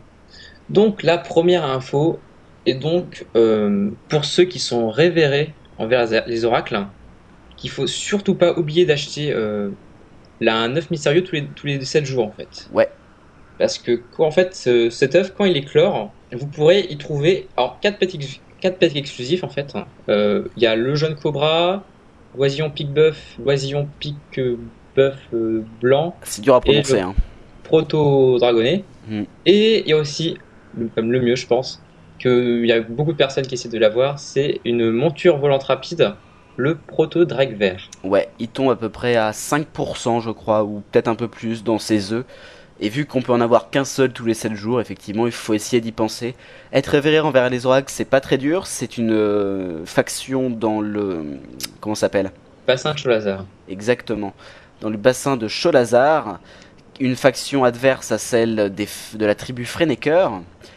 Et il faut faire une petite suite de quêtes, puis ensuite tuer un élite qui est relativement facile à tuer. C'est une liche. Et choisir les oracles en tuant le pauvre Frenneker. Et quand vous avez choisi ces oracles, il y a des quêtes journalières qui se débloquent. Et vous pouvez monter cette faction comme cela. Elle est assez facile à monter. Ça monte assez rapidement. Les quêtes sont plutôt fun. Ça va. Je sais pas si tu les as déjà faites, toi. Oui, je les ai faites. Bon, ça va. Oui, ça peut aller. Bon, c'est un peu... Bah, c'est comme toutes les quêtes journalières. Au bout d'un moment, c'est trop répétitif, donc on en a marre.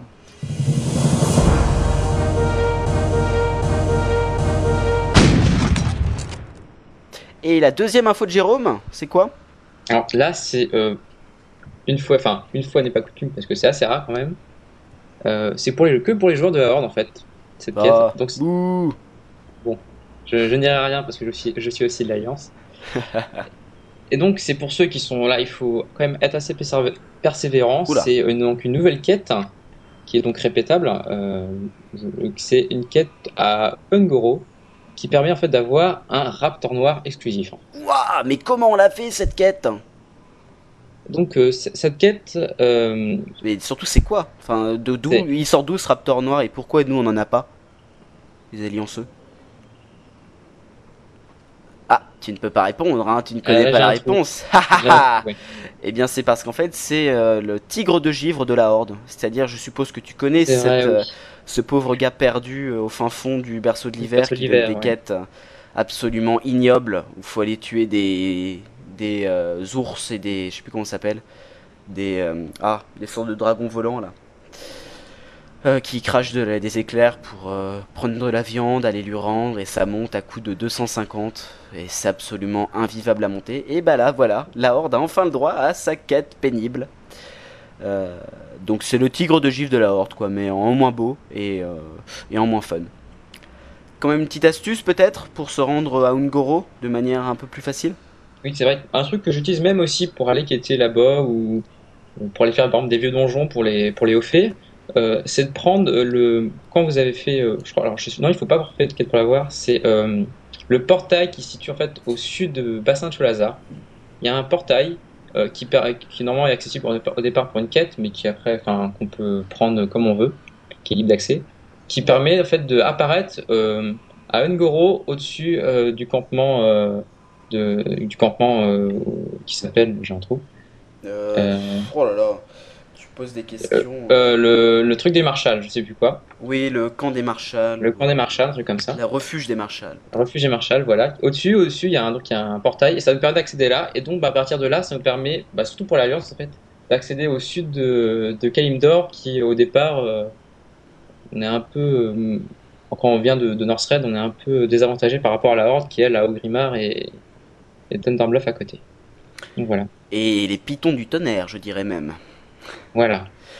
Et oui, évidemment, si vous n'êtes pas mage et que vous n'avez pas accès à Terramore, enfin Terramore pour les alliances, pardon. Je sais plus quel est l'autre point pour les Hordeux. Il me semble qu'ils en ont un aussi équivalent. Je sais plus. Non, bref, si vous n'êtes pas alliance mage, ce qui est une erreur, bien sûr, vous n'avez pas accès à Terramore, donc vous avez ce super portail qui vous permet de gagner plein de temps. Walou. Et je pense que ce sera tout pour la partie Warcraft pour les nuls. Donc on va se lancer tout de suite dans Warcraft pour les semi-pros. Et tout de suite, comment devenir pro? Comment devenir pro? Eh bien, il faut s'informer pour mieux jouer. Alors qu'est-ce que ça signifie ça, Florent? D'abord, il faut écouter Azeroth.fr. Bien sûr, écouter Azeroth.fr. Ah, et on fait presque pas de pub en disant ça, je sais pas si t'as vu. Oui, en plus. Donc faut écouter Azeroth.fr. Mais aussi évidemment lire un petit peu d'autres choses, lire quelques guides, faire peut-être un petit peu de théorie crafting pour ceux qui en ont l'âme. Et on va vous donner peut-être un exemple tout de suite. Par exemple lire des guides de raid, si vous allez en raid, c'est vrai que c'est un peu mieux parfois de connaître la technique avant d'aller foncer sur le boss. Ou si vous voulez arrêter de vous faire pigeonner à l'hôtel des ventes, vous pouvez essayer de vous renseigner comment gagner un peu d'argent là-bas. D'ailleurs, ça me fait penser à un excellent guide qui a été posté en anglais, par contre, sur MMO Champion il n'y a pas très longtemps. Je sais pas si tu l'as lu, Florent, toi? J'ai lu un peu, mais moi, j'ai pas envie de gagner en fait de l'argent à l'HV parce que ça prend quand même du temps. Figure-toi que ça prend pas tant de temps que ça. Il faut lire ce message en entier. C'est assez long. Il faut lire ce guide en entier, le guide de Boubouille sur MMO Champion. Qui vous explique comment? On mettra le lien. Ouais, on mettra le lien. Boubouille qui est français d'ailleurs. Et qui permet en fait de vous faire plein d'argent à l'âge. Alors par contre, ça demande effectivement un peu de temps, mais pas autant de temps qu'on pourrait le penser. C'est-à-dire que dès lors qu'on a configuré les bons add-ons, finalement il faut des add-ons pour être bon à l'hôtel des ventes, dès lors qu'on a bien configuré tout et finalement qu'on a une certaine rigueur, on peut se faire pas mal d'argent. Donc si vous vous informez, vous jouerez mieux et vous aurez une meilleure expérience du jeu. Enfin, c'est ce que je pense personnellement en étant un petit peu théorie crafter. Toi, tu théoricraft ou pas un peu? Je parle anglais un petit peu. Moi, je lis les guides pour tout ce qui est raid. Ah. Quand on s'attaque à un raid pour les techniques, ça évite les wipes inutiles alors que la technique est pas trop compliquée, mais personne n'a compris parce qu'il a pas lu les guides avant. Ça arrive souvent en plus, c'est ça que je me rends compte. Et moi, je fais que déjà lire les guides pour les raids. Déjà, je trouve que c'est un truc pas mal. Ouais, mais par exemple, pour ceux, si vous venez d'arriver fraîchement 80, bon, maintenant ça s'applique un petit peu moins puisque maintenant vous avez des emblèmes de conquête qui tombent à tout va, donc bon, ça c'est un peu moins utile. Mais au début de Wrath of the Lich King, c'était intéressant de se renseigner un petit peu sur les objets qui tombaient dans les instances héroïques pour optimiser assez rapidement son stuff, c'est-à-dire ne pas faire des héroïques à tout va d'un côté et de l'autre, et plutôt essayer de se focaliser sur les héroïques où il y avait du stuff qui nous intéressait qui tombe. Maintenant ça s'applique un peu moins avec les niveaux d'objets qui montent très facilement avec les emblèmes de conquête. Peux-tu nous rappeler, Florent, en passant d'ailleurs, quel est ton niveau de stuff? Je suis à 196, je crois. Mais il te reste du verre ou pas? Non. Ah, flûte. J'avais plus de verre depuis une semaine ou deux. Il me restait un bijou vert, je crois, et j'ai changé il n'y a pas longtemps grâce à... J'ai eu enfin un EDC la truc abyssale, j'ai oublié le nom. La rune abyssale. Voilà. Ah, je la veux cette... Enfin, moi j'ai deux bijoux. J'ai celui qui s'achète avec les emblèmes d'héroïsme. Je sais plus comment il s'appelle. Et un autre en fait qui est tombé pendant la fête des brasseurs sur le... Voilà. Il pourrait me faire l'historique de la louche à travers les âges. Donc voilà comment devenir pro. Et maintenant, un nouveau segment dans cette partie Warcraft pour les semi-pros. Alors, on ne sait pas si ce segment va durer dans le temps, tout simplement parce que ça dépendra s'il y a un réel débat. On va pas s'inventer des débats pour absolument remplir cette partie. Donc si on veut parler de quelque chose, on en parlera. Si on n'a rien à dire, cette partie sera peut-être temporaire ou apparaîtra une fois de temps en temps, on ne sait pas encore. Il s'agit du débat du mois. Et le débat du mois, c'est le problème du healing et du tanking dans Wrath of the Lich King. Donc là, ça va s'adresser un peu plus à ceux qui raident. Donc ce problème, pour le résumer, c'est que d'un côté, on a les healers qui n'ont plus de problème de mana. C'est-à-dire qui overheal constamment, tout le temps.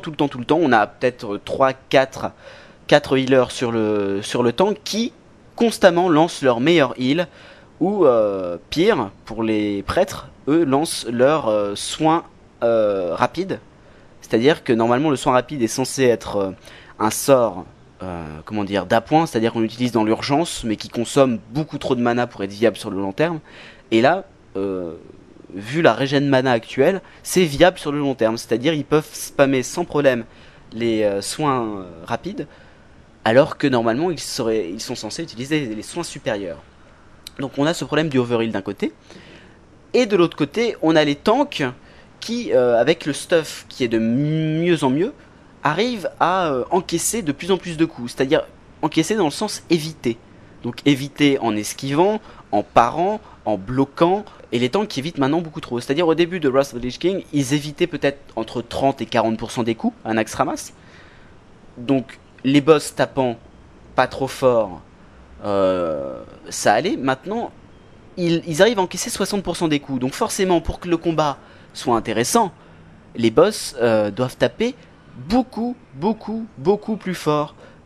Pour que, en fait, quand le boss arrive à toucher le tank, ils se prennent une gifle absolument énorme, et que là il y a un intérêt pour les healers et pour le tank, c'est-à-dire qu'il y a un réel danger au niveau de la vie du tank.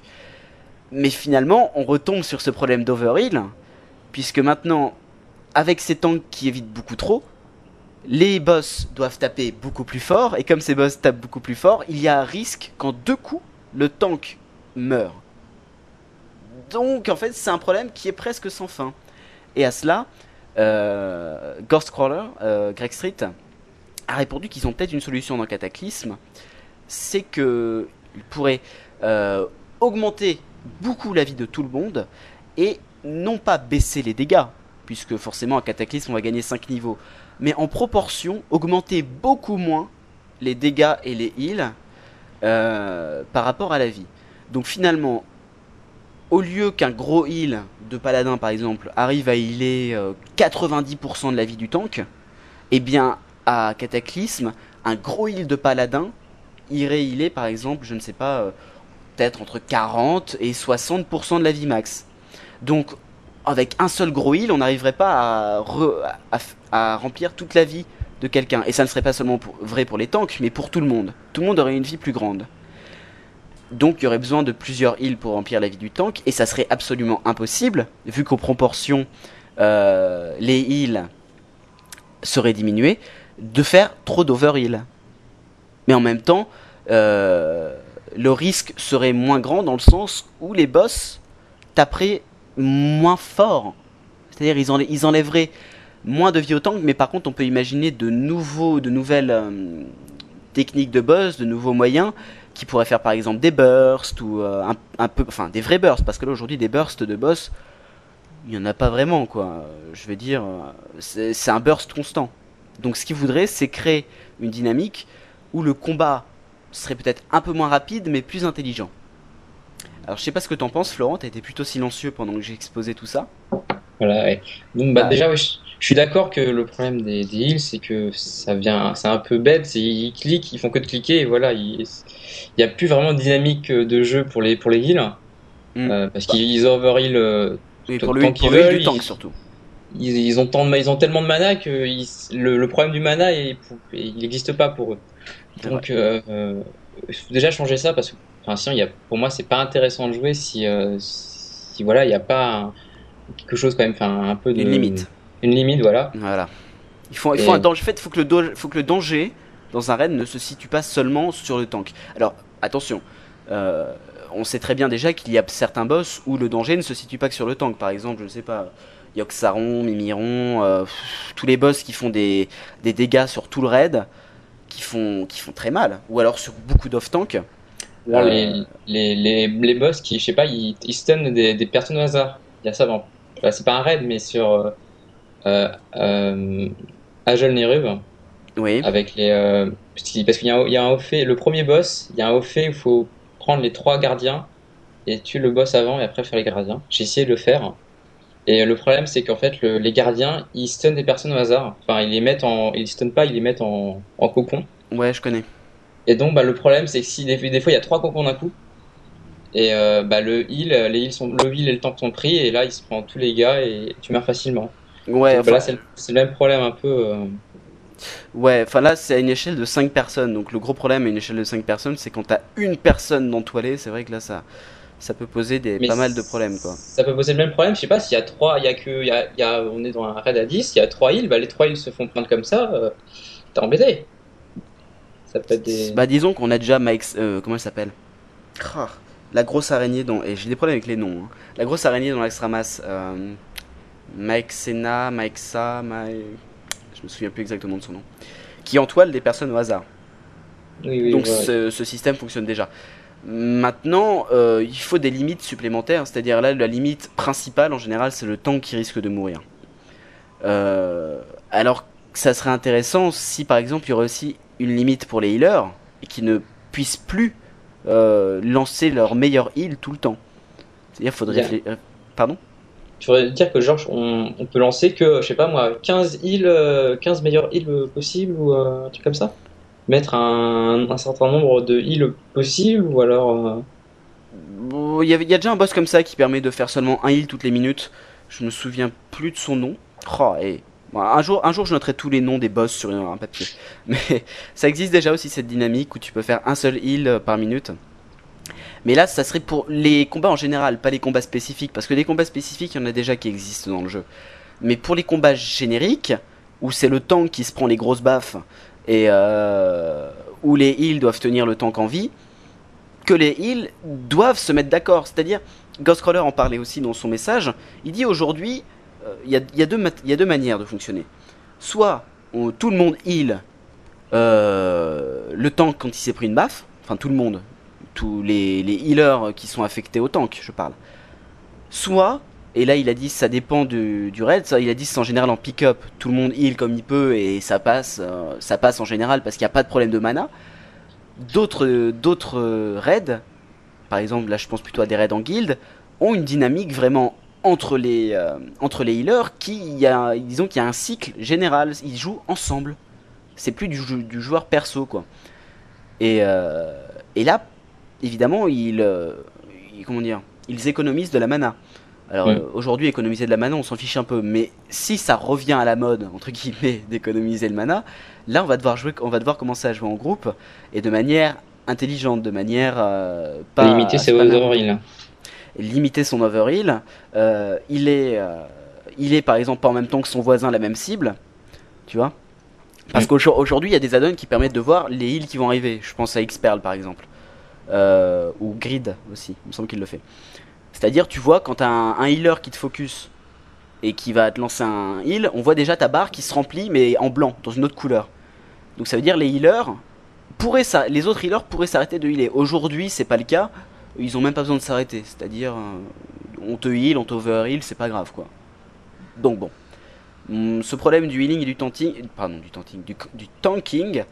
dans Wrath of the Lich King est connu et va certainement être solutionné dans Cataclysm. Et d'ailleurs ils ont prévenu que dès le niveau 81, en passant du niveau 80 au 81, toutes les statistiques des tanks et de tout le monde, que ce soit le critique pour les mages, pour le coup critique, le toucher, etc., tout va retomber très fortement quoi, d'un coup. C'est à dire à chaque niveau ça va vraiment être par pourcentage entier qu'on va perdre ces caractéristiques. Mais en même temps, c'est pour le plus grand bien, quoi. Parce que là, c'est vrai qu'on est à un niveau où ils sont un peu dans l'impasse. C'est pour équilibrer tout. Bah, disons qu'ils peuvent pas l'équilibrer aujourd'hui. C'est-à-dire, il y a pas mal de gens qui ont dit oui, bah dans ce cas-là, mettez un nerf. Mais les nerfs, il y a beaucoup de monde qui pourrait ne pas le comprendre, quoi. Qu'on diminue. Oui. Et il a dit aussi, on peut pas non plus permettre de mettre une limite, c'est-à-dire de faire en sorte qu'entre le premier tiers et le dernier tiers d'une extension, il y ait par exemple que 10% de bonus qui permettent de bloquer une attaque. C'est-à-dire que si tu vois qu'au début t'as 20% et à la fin t'as 30%, bah les tanks qui vont se dire ouais bon bah c'est pas, ça marche pas, ça sert à rien cette stat, et ils vont se tourner vers d'autres statistiques, tu vois. Donc ils sont vraiment, c'est un dosage quoi, et là ils ont un peu raté pour cette extension. Ils s'attendaient pas à une inflation des caractéristiques comme celle-ci qui arrivait à cause de tous les hard modes qu'ils ont mis, c'est-à-dire comme ils ont mis des hard modes à Ulduar, il y a déjà eu une grosse inflation des statistiques. Après il y a eu le Colisée qui a encore été une inflation supplémentaire, c'est pour ça qu'on arrive à des chiffres de niveau d'objet de 250, ce qu'ils s'attendaient pas à monter aussi haut, quoi. Donc, ils s'attendaient pas à monter autant les caractéristiques des joueurs.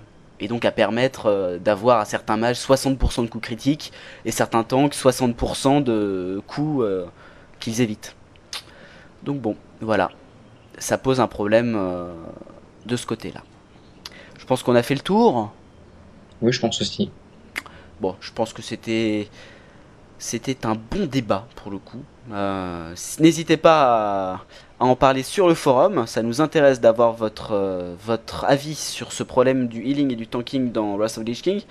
Je donnerai peut-être les liens vers les conversations sur les forums US qui ont au cœur du problème ce healing et ce tanking. Et tout de suite, qu'est-ce qu'on a, Florent ? La partie histoire. Ouais, la partie histoire. On va faire une sieste.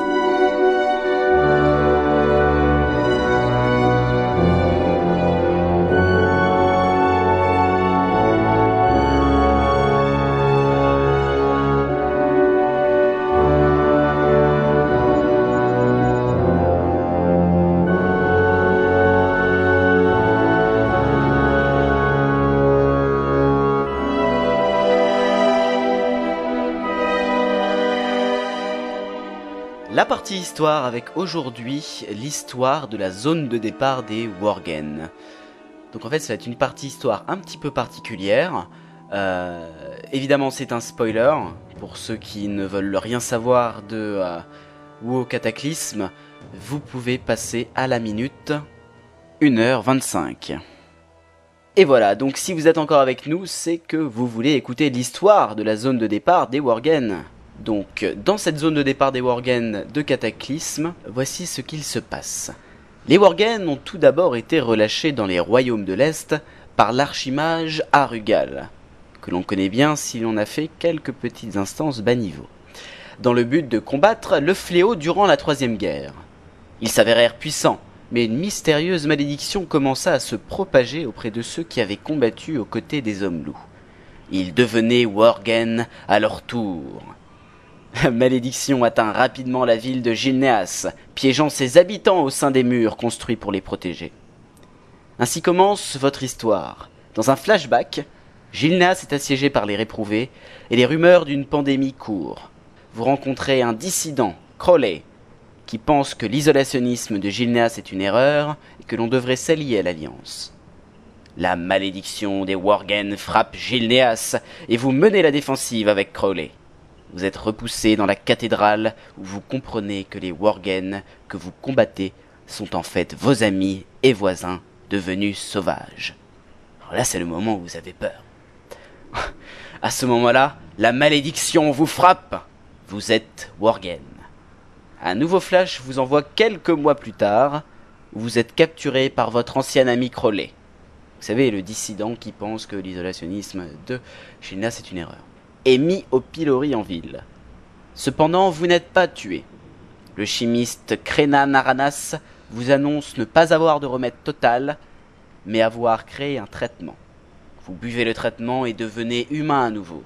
Vous pouvez maintenant aider à combattre l'invasion réprouvée aux côtés des humains non contaminés de Gilneas. Voilà l'histoire de la zone de départ des Worgen. Et vu que c'est un spoiler et qu'on parle de cataclysme, je vais te demander, Florent, ce que tu en penses. Bah, je pense que c'est pas mal comme introduction, qu'au départ on n'est pas Worgen gentil vraiment. Au départ on est humain, qu'après qu'on devienne Worgen, et que c'est après que grâce à ce que le chimiste a fait, on puisse... être humain, Worgen. Enfin, je crois qu'on est Worgen obligatoirement quand on fait de l'attaque, quand on attaque quelqu'un. Exactement, quand on combat. Moi, ce que je trouve intéressant, c'est déjà l'histoire des flashbacks. Il me semble qu'ils n'ont pas encore été utilisés, à part dans la zone de départ des Death Knight, des Chevaliers de la Mort, où il y a, il me semble, un petit flashback sur ce qu'il se passait dans la vallée avant que le film. Il y a un autre flashback. C'est GT2. Non, GT1, c'est ça, ouais. GT1, quand on va être des trals, tu vas dans la taverne et bah t'as la construction, la création de Ashbringer. Ah bon? Ouais. Tu vas dans la taverne de Hausse Rivage et t'as des mecs qui sont en train de discuter et tu vois que c'est la création qui prépare la création de Ashbringer. Et tout ça, un peu tout ce qui est GT4 en même temps, c'est GT c'était un peu des flashbacks.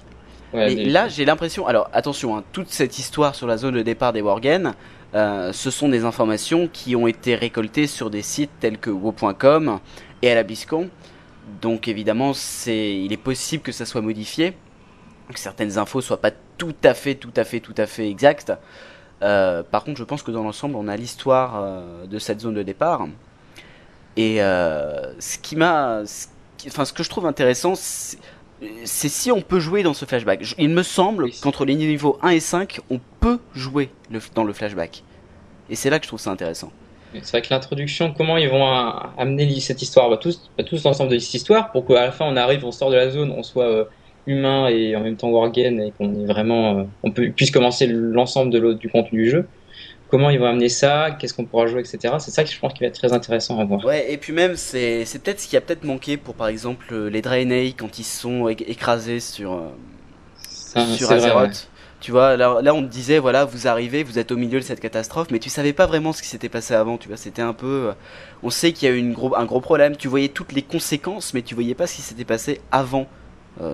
Qu'est-ce qui s'était passé quand... Enfin, en même temps, c'est vrai que faire dans un MMO un vaisseau qui s'écrase, je pense que c'est pas très simple. Ouais. Mais un flashback dans le vaisseau en lui-même. Tu ne peux pas sortir du vaisseau et tu vois.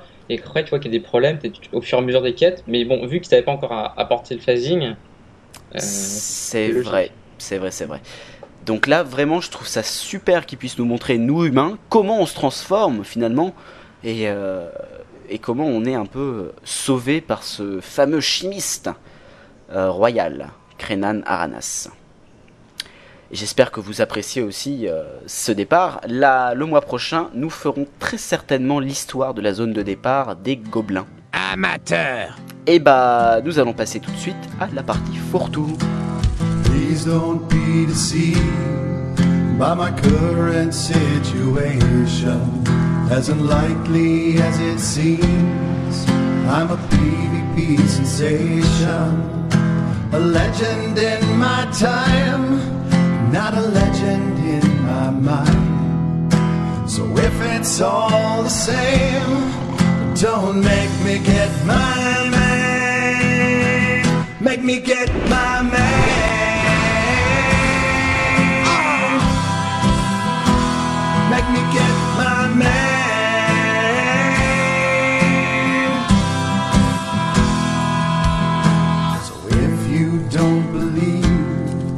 I'll arrange a demonstration.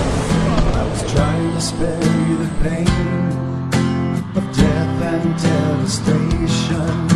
But if you must insist on camping me like this, well, prepare yourself for pain, 'cause I'm gonna get my man. Gonna get my man.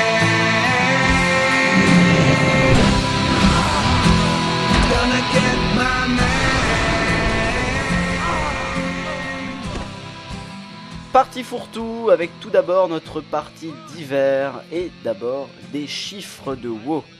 Est-ce que tu peux nous en dire plus, Florent? On a des chiffres énormissimes quand même, faut le dire. Ouais, nous aussi, on est deux animateurs. Voilà. Ça marche pas? Je crois que si, c'est plus grand que 1. C'est ouais énorme. C'est déjà ça. Alors, donc premier chiffre, 180 000 bugs ont été trouvés dans World of Warcraft depuis que le jeu a été lancé. Et donc c'est quand même assez énormissime pour un jeu en fait, parce que ouais, sur par exemple, Windows, que trouver autant de bugs, vu que c'est un système d'exploitation très utilisé, c'est pas étonnant. Mais un jeu comme World of Warcraft, c'est je pense le premier jeu qui a autant de bugs trouvés. Je sais pas si c'est bien pour eux. Enfin, oui, bah, ça veut dire au moins qu'ils les trouvent. Oui, c'est vrai. Ça veut dire aussi qu'ils les ont créés. Aussi. Mais bon, c'est pour le jeu, pour un jeu d'une terre en plat pour World of Warcraft, c'est pas étonnant. Ouais, disons qu'il n'a pas été designé au tout départ pour avoir autant de joueurs, donc forcément rajouter des serveurs, prendre du scotch et essayer de scotcher des serveurs entre eux, ça a peut-être créé pas mal de bugs, je pense. Ouais, ça, victime de son succès. Effectivement. Enfin, victime finalement, hein, victime bien heureuse de son succès. Ouais, voilà. Et donc deuxième chiffre, c'est donc le nombre de serveurs de World of Warcraft. Une idée, peut-être? Allez, je dirais, 3000? Eh non, 13 250 serveurs pour World of Warcraft. Parce qu'il faut penser qu'il y a, en plus des serveurs de jeu, de monde, déjà il y a plusieurs continents, il y a plusieurs donjons, etc. Donc ce qui fait, je sais pas combien de serveurs par royaume, mais déjà, je dirais 5 ou 6. Est-ce que tu sais combien il y a de serveurs pour le royaume Rashgarod, s'il te plaît? Parce que j'aimerais bien savoir si on a plus d'un, déjà.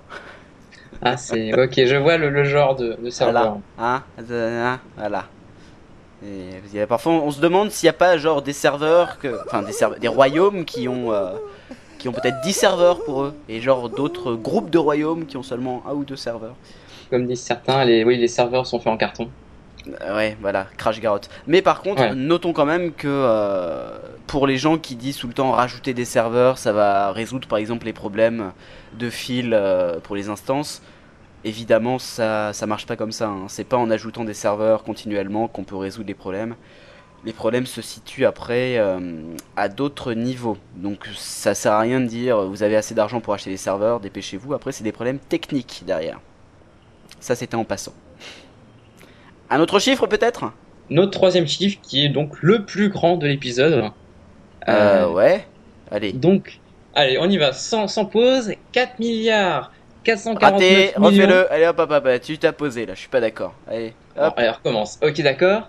Attention, plus de 4 449 680 399 au fait ont été accomplis par les joueurs. Dont la moitié par Daniel. Peut-être. Ouais. Et donc ça, c'était donc tous ces trois chiffres ont été annoncés à l'Austin Game Developer, donc une conférence développeur, et donc le 15 et 18 septembre. Ça veut dire que donc il y a encore plus de faits qui ont été faits. Ouais, ils ont dépassé la barre des 4,5 milliards peut-être. Je pense, ouais, peut-être, et bientôt peut-être les 5 milliards de faits, ce qui serait énorme, quoi.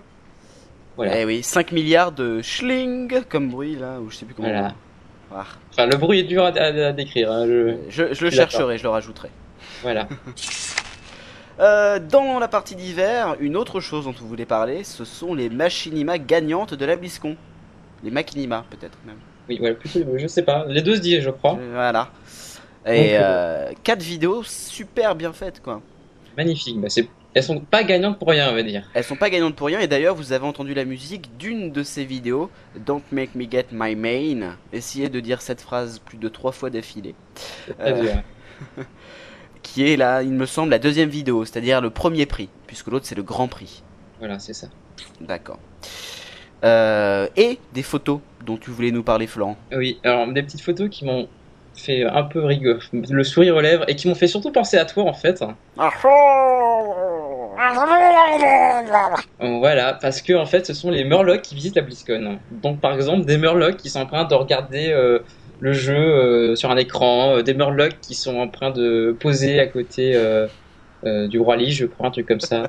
Plein de trucs comme ça, et c'est assez fun comme truc. Et, donc vous regardez ça sur le site de la BlizzCon. Ouais, ouais, pareil pour les makinemas, vous pouvez les voir sur le site de la BlizzCon, les liens vers les vidéos, on pourra les remettre peut-être. Ouais, on les mettra, et c'est juste des photos géniales, ça, les photos des Murlocs. Moi aussi, ça m'a beaucoup fait marrer. Dans cette partie d'hiver aussi, on aime mettre des choses inutiles, comme des chiffres, comme des machinimas, comme des photos, mais surtout, on aime parler de Twitter. C'est vrai. Le quart d'heure Twitter. Enfin là, ça va plutôt être, je pense, la 30 secondes Twitter, hein, parce qu'on ne peut pas beaucoup en parler. On va parler de quelque chose qu'on n'aime pas sur quelque chose sur Twitter qu'on n'aime pas, qui est qui est Warcraft, Diablo et Starcraft sur Twitter. Alors ça, on est pour. D'accord. Warcraft, Diablo et Starcraft sur Twitter. Je les suis d'ailleurs. Mais par contre, tous les jours, mettre des daily qui vous demandent, par exemple, quelle nourriture aimez-vous donner à votre schlingo dans le jeu, ou c'est un compagnon, ou quelle nourriture aimez-vous manger lorsque vous êtes à Ostrivage. Ou avec les BG aussi, que là, machin, l'Alliance a le drapeau. Ça, c'est terminé, il me semble, mais là, franchement, c'est un peu du spam. Ouais. Et en même temps, ils vous posent des questions un peu... Bon, parfois, c'est des questions intéressantes, mais la plupart du temps, on sent que c'est pour dire de mettre une question, quoi. Voilà. C'est presque aussi barbant que les journalières. C'est-à-dire, au début, c'est fun, mais après, on s'en lasse. Donc là, même ce qui est hors de jeu, on y revient. Et oui, bon, et pourtant, on aime, on n'aime pas, mais tellement on n'aime pas de choses qu'on a un deuxième on n'aime pas. On n'aime pas quoi, Florent ? On n'aime pas les arnaqueurs en jeu. Ah ouais, ah eux ils sont chiants, hein. Ils sont mauvais eux, hein. C'est les arnaqueurs, vous les connaissez tous. Sur le canal commerce en général, c'est la personne qui essaie de vous vendre ce que vous pouvez acheter à peu près à 5 mètres à côté de vous. Donc par exemple, celui qui essaie de vous vendre un compagnon du style un chat qui s'achète dans la forêt d'Elwyn, mais lui il essaie de vous le vendre 50 PO. Ou alors un arnaqueur qui essaie de vous vendre des recettes de cuisine. Alors eux, en général, on les aime pas. Hein. Ah, et surtout aussi, ils reviennent en masse, mais lorsqu'il y a un patch.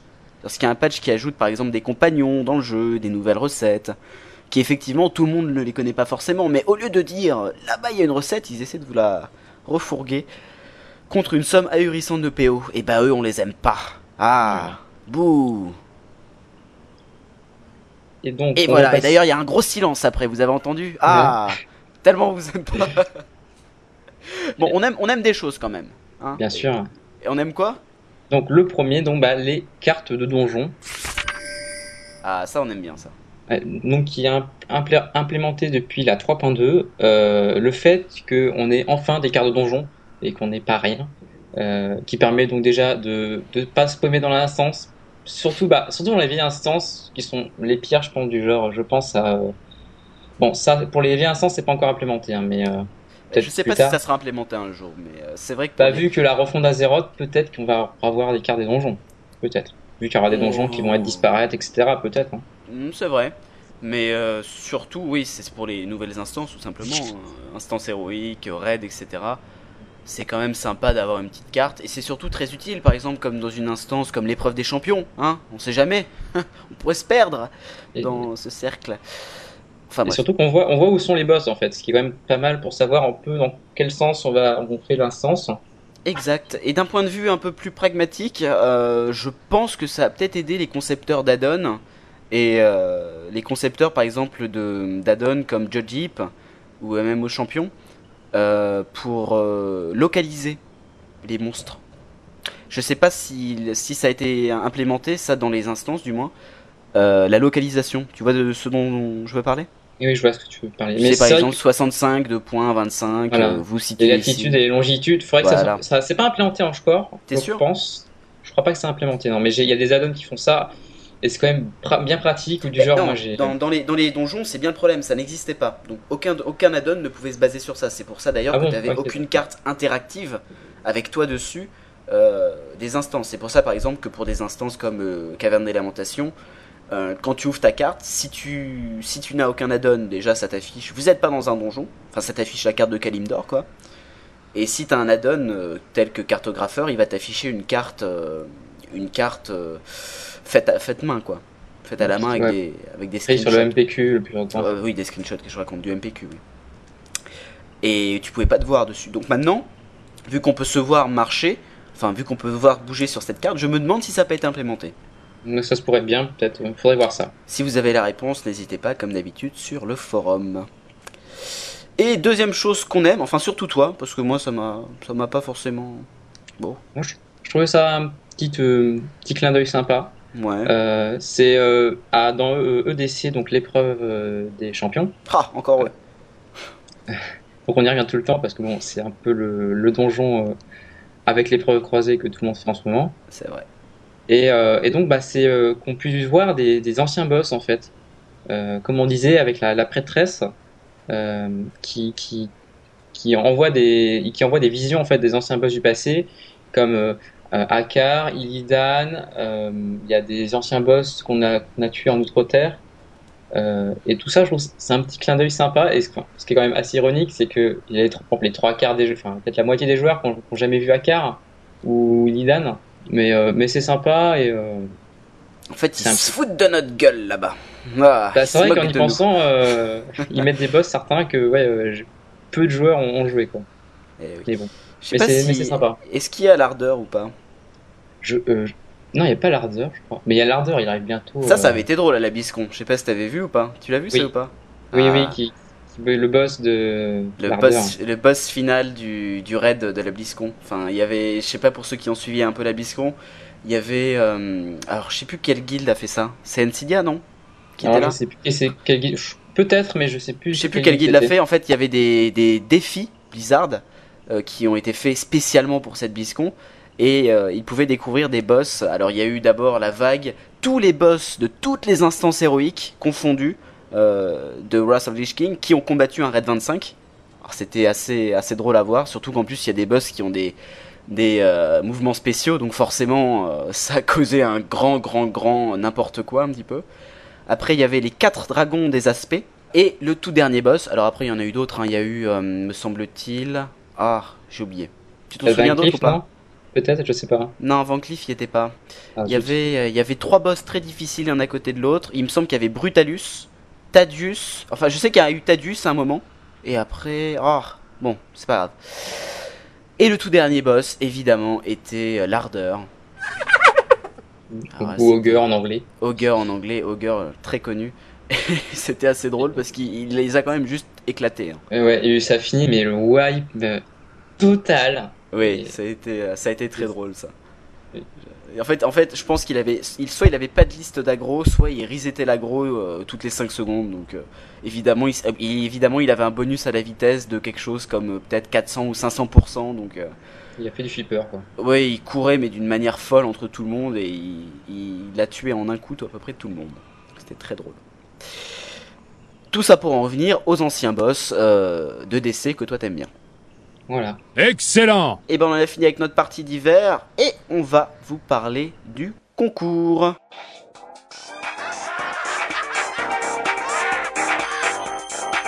Ouh, Discord Fever pour le concours.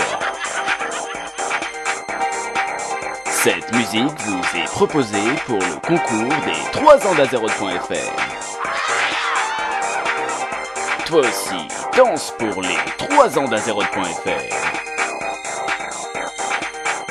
Si tu arrives à deviner d'où sort cette musique du jeu, tu gagnes rien.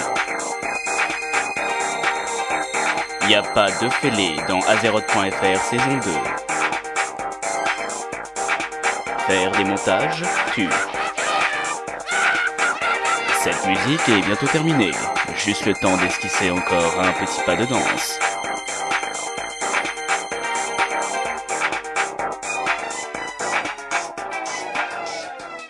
Le concours qu'on organise pour les 3 ans d'Azeroth.fr. Waouh! Et nous avons décidé de faire un concours ouvert au plus grand nombre et un concours un peu fun.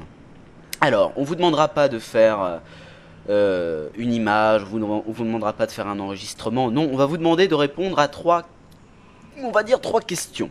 Hein, c'est pas vraiment des questions, c'est des, je sais pas comment le dire. Tu définirais ça comment toi? Des sujets de philo. Des sujets de philo.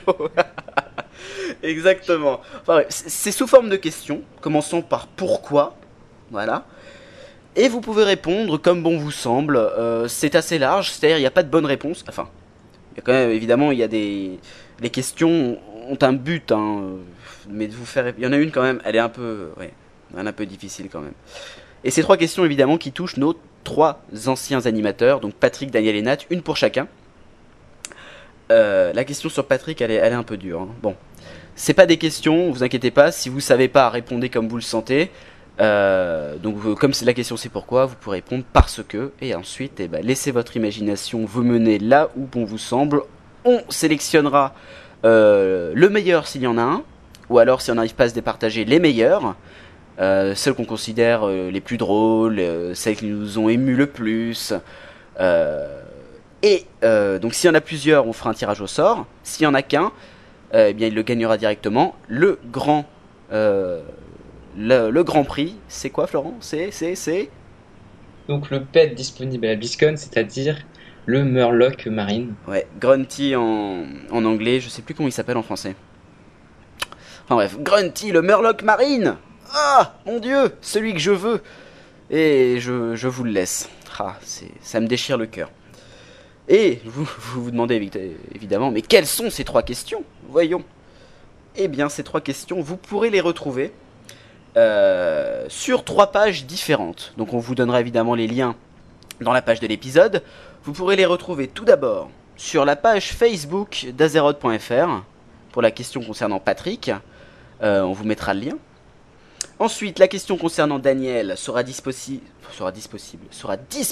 sur mon Twitter, le Twitter d'Alexandre, qui est http://twitter.com/xelandre. Xelandre.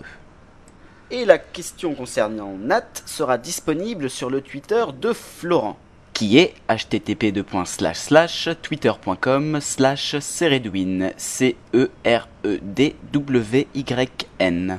Donc jusque-là, vous nous avez suivis. Aucune obligation de nous suivre ou de devenir fan, hein, que ça soit bien clair.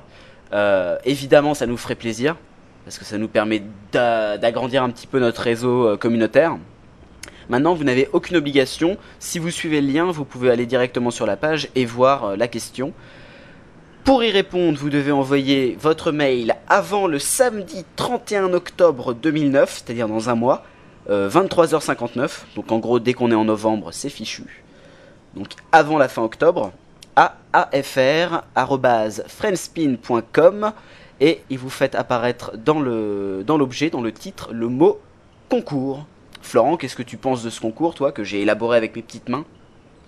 Je pense que nous allons avoir des réponses vraiment à se tordre de rire, moi j'ai dit. Moi j'attends les réponses pour celle sur Daniel surtout. Elle va être très rigolote, je pense, celle-là. Ne dévoilons rien, mais je suis assez fier de moi. En fait, on a réussi à allier dans ces questions des aspects de nos animateurs. dirons-nous. Très particulier. Voilà. Très particulier, effectivement. Il faut que vous connaissiez un peu Azeroth.fr quand même pour y répondre. Mais je vous dis, faites-nous rire, faites-nous pleurer, faites-nous énerver, pourquoi pas. Mais on sélectionnera les meilleurs et il y aura un petit tirage au sort. Voilà, donc c'est tout pour le concours. Et sur ça, je rebondis. Et je souhaite remercier toutes les personnes qui nous ont posté des commentaires, que ce soit sur le blog Azeroth.fr, que ce soit sur iTunes, que ce soit sur la page Azeroth.fr dont on vient de parler, sur notre Twitter. On a eu plein d'encouragements. Vraiment, ça nous fait chaud au cœur. On a eu aussi pas mal de gens qui nous ont dit « Faites gaffe, on vous attend au tournant ». Bon, d'accord. Mais on souhaite vous remercier. On va peut-être en lire quelques-uns. Florent, t'en as quelques-uns sous la main ou pas? Ouais, j'en ai un là, par exemple, de...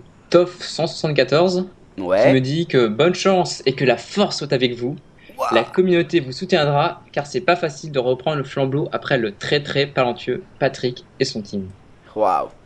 Moi j'ai Laure Dolige sur la page Facebook qui dit pensez à vos selbuffs et tout ira bien. C'est un simple tanking discuting et on vous aime déjà malgré. Et là il met 3 petits points évidemment. J'avais crié un bon petit pour la horde sur cette page-là, et...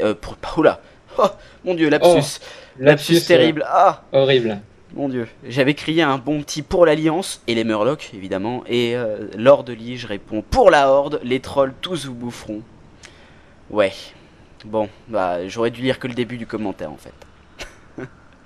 Allez, peut-être un petit dernier, Florent, ou t'en as plus? Un petit dernier... Je dirais... un petit truc très soft, c'est je vous souhaite une bonne chance pour la suite. Je reste fidèle au podcast de Jean Valjean. Ah, magnifique. Donc, il y en a eu beaucoup, franchement, merci de votre soutien. Oui. Ça nous a vraiment motivés à donner le meilleur de nous. Même d'autres podcasts francophones qui ont parlé de nous, et ça c'est vraiment sympa. Ça c'est vrai, ouais. Il y a eu tout d'abord Danicella avec le BlizzTalk. Il y a eu Zapcast avec, de Jérôme Kenborg. Exactement, il y a eu Otaku. Oui aussi, ouais. Il y a eu, on a aussi eu le soutien, ce qui nous a fait plaisir, de l'équipe communautaire de Blizzard, avec Aguilar et Dagorn. Ah oui, ça vous êtes peut-être pas au courant, on nous a retiré du site de fans pour le moment, hein, évidemment, puisqu'on doit faire un peu nos preuves. On est des bleus maintenant, on est des bleus. Et donc Azeroth.fr voilà. Aussi un bleu. Ah non, ça je n'accepte pas, monsieur. Nous sommes des bleus, mais ils nous ont assuré de leur soutien et on les remercie chaudement pour cela. Et je pense que c'est à peu près tout. Voilà, bon, le cadeau bonus tout de même peut-être. Alors le cadeau bonus, ce cadeau bonus il est en or. Hein. Il est génialissime. Donc, je suis assez fier de te l'avoir fait connaître. Ouais, je pense qu'il est vraiment magnifique. Donc c'est un cadeau bonus par Blizzard. Et ouais. Donc sur le site de Blizzard, donc l'entreprise et non un de leurs sites sur leur jeu, c'est vraiment ils mettent tout leur jeu, etc. Voilà, c'est le site Blizzard, le site mère quoi. Le site mère, voilà. Et donc si l'adresse vous trompez, genre en tapant l'adresse sur le site. Donc par exemple vous tapez à la fin / Azeroth est super, Azeroth.fr est super et génial. Voilà. Bah là, c'est pas une bonne adresse, ce qui est très fort dommageable, mais bon. Et donc, nous arrivons sur la très connue erreur 404, qui est donc erreur 404 quand le site n'est pas trouvé. Et là, on va rien dévoiler, mais c'est magnifique. Ah si, moi je suis tenté de dévoiler quand même. Parce que c'est un cadeau bonus. On vous mettra le lien avec / azeroth.fr est super, puisqu'il fonctionne pas de toute façon. Mais cette erreur 404 en fait, ça m'a fait penser à l'erreur 404 de Dailymotion un petit peu, qui est aussi très fun. Je sais pas si tu la connais. Non, je vois plus c'est quoi. Non. En fait, elle change tout le temps et c'est une vidéo. Ils ont sélectionné des vidéos erreur 404 et à chaque fois que tu entres une mauvaise adresse là-bas, tu tombes sur une vidéo de quelques secondes avec erreur 404. Et bien là en fait, vous tombez sur un écran tout cassé avec des explosions de balles dessus, le menu qui est totalement tombé, et en plus c'est un menu fonctionnel, c'est ça qui m'a assez impressionné. Ouais. C'est-à-dire le menu d'en haut, en fait vous avez un menu avec, je me souviens plus, il y a marqué jeux, divers, boutiques, etc. Et là vous voyez que ce menu en fait il est tombé et il est encore fonctionnel même de travers. Alors ça j'ai trouvé ça formidable. Enfin bref, Donc allez voir. Il y a marqué « Bravo, vous avez tout cassé ». Voilà. Et ça, j'ai trouvé ça. Bon, enfin bref. C'était notre cadeau bonus. Et ben, on en a terminé. Waouh, c'était un épisode premier assez long, je pense, pour le coup. Assez long, je pense. On est dans les ordres de plus d'une heure et demie, je pense déjà. Ah ouais, je vais, ouais, vraiment. Enfin, je vais encore m'amuser au montage. Voilà. Mais bon, c'était. Merci Florent. C'était un plaisir d'enregistrer ce premier 38e épisode d'Azeroth.fr. On vous dit au mois prochain. Voilà, au mois prochain. À novembre. Et rendez-vous en Azeroth. À bientôt. Et regardez bien. Salut. Et bonne Pâques.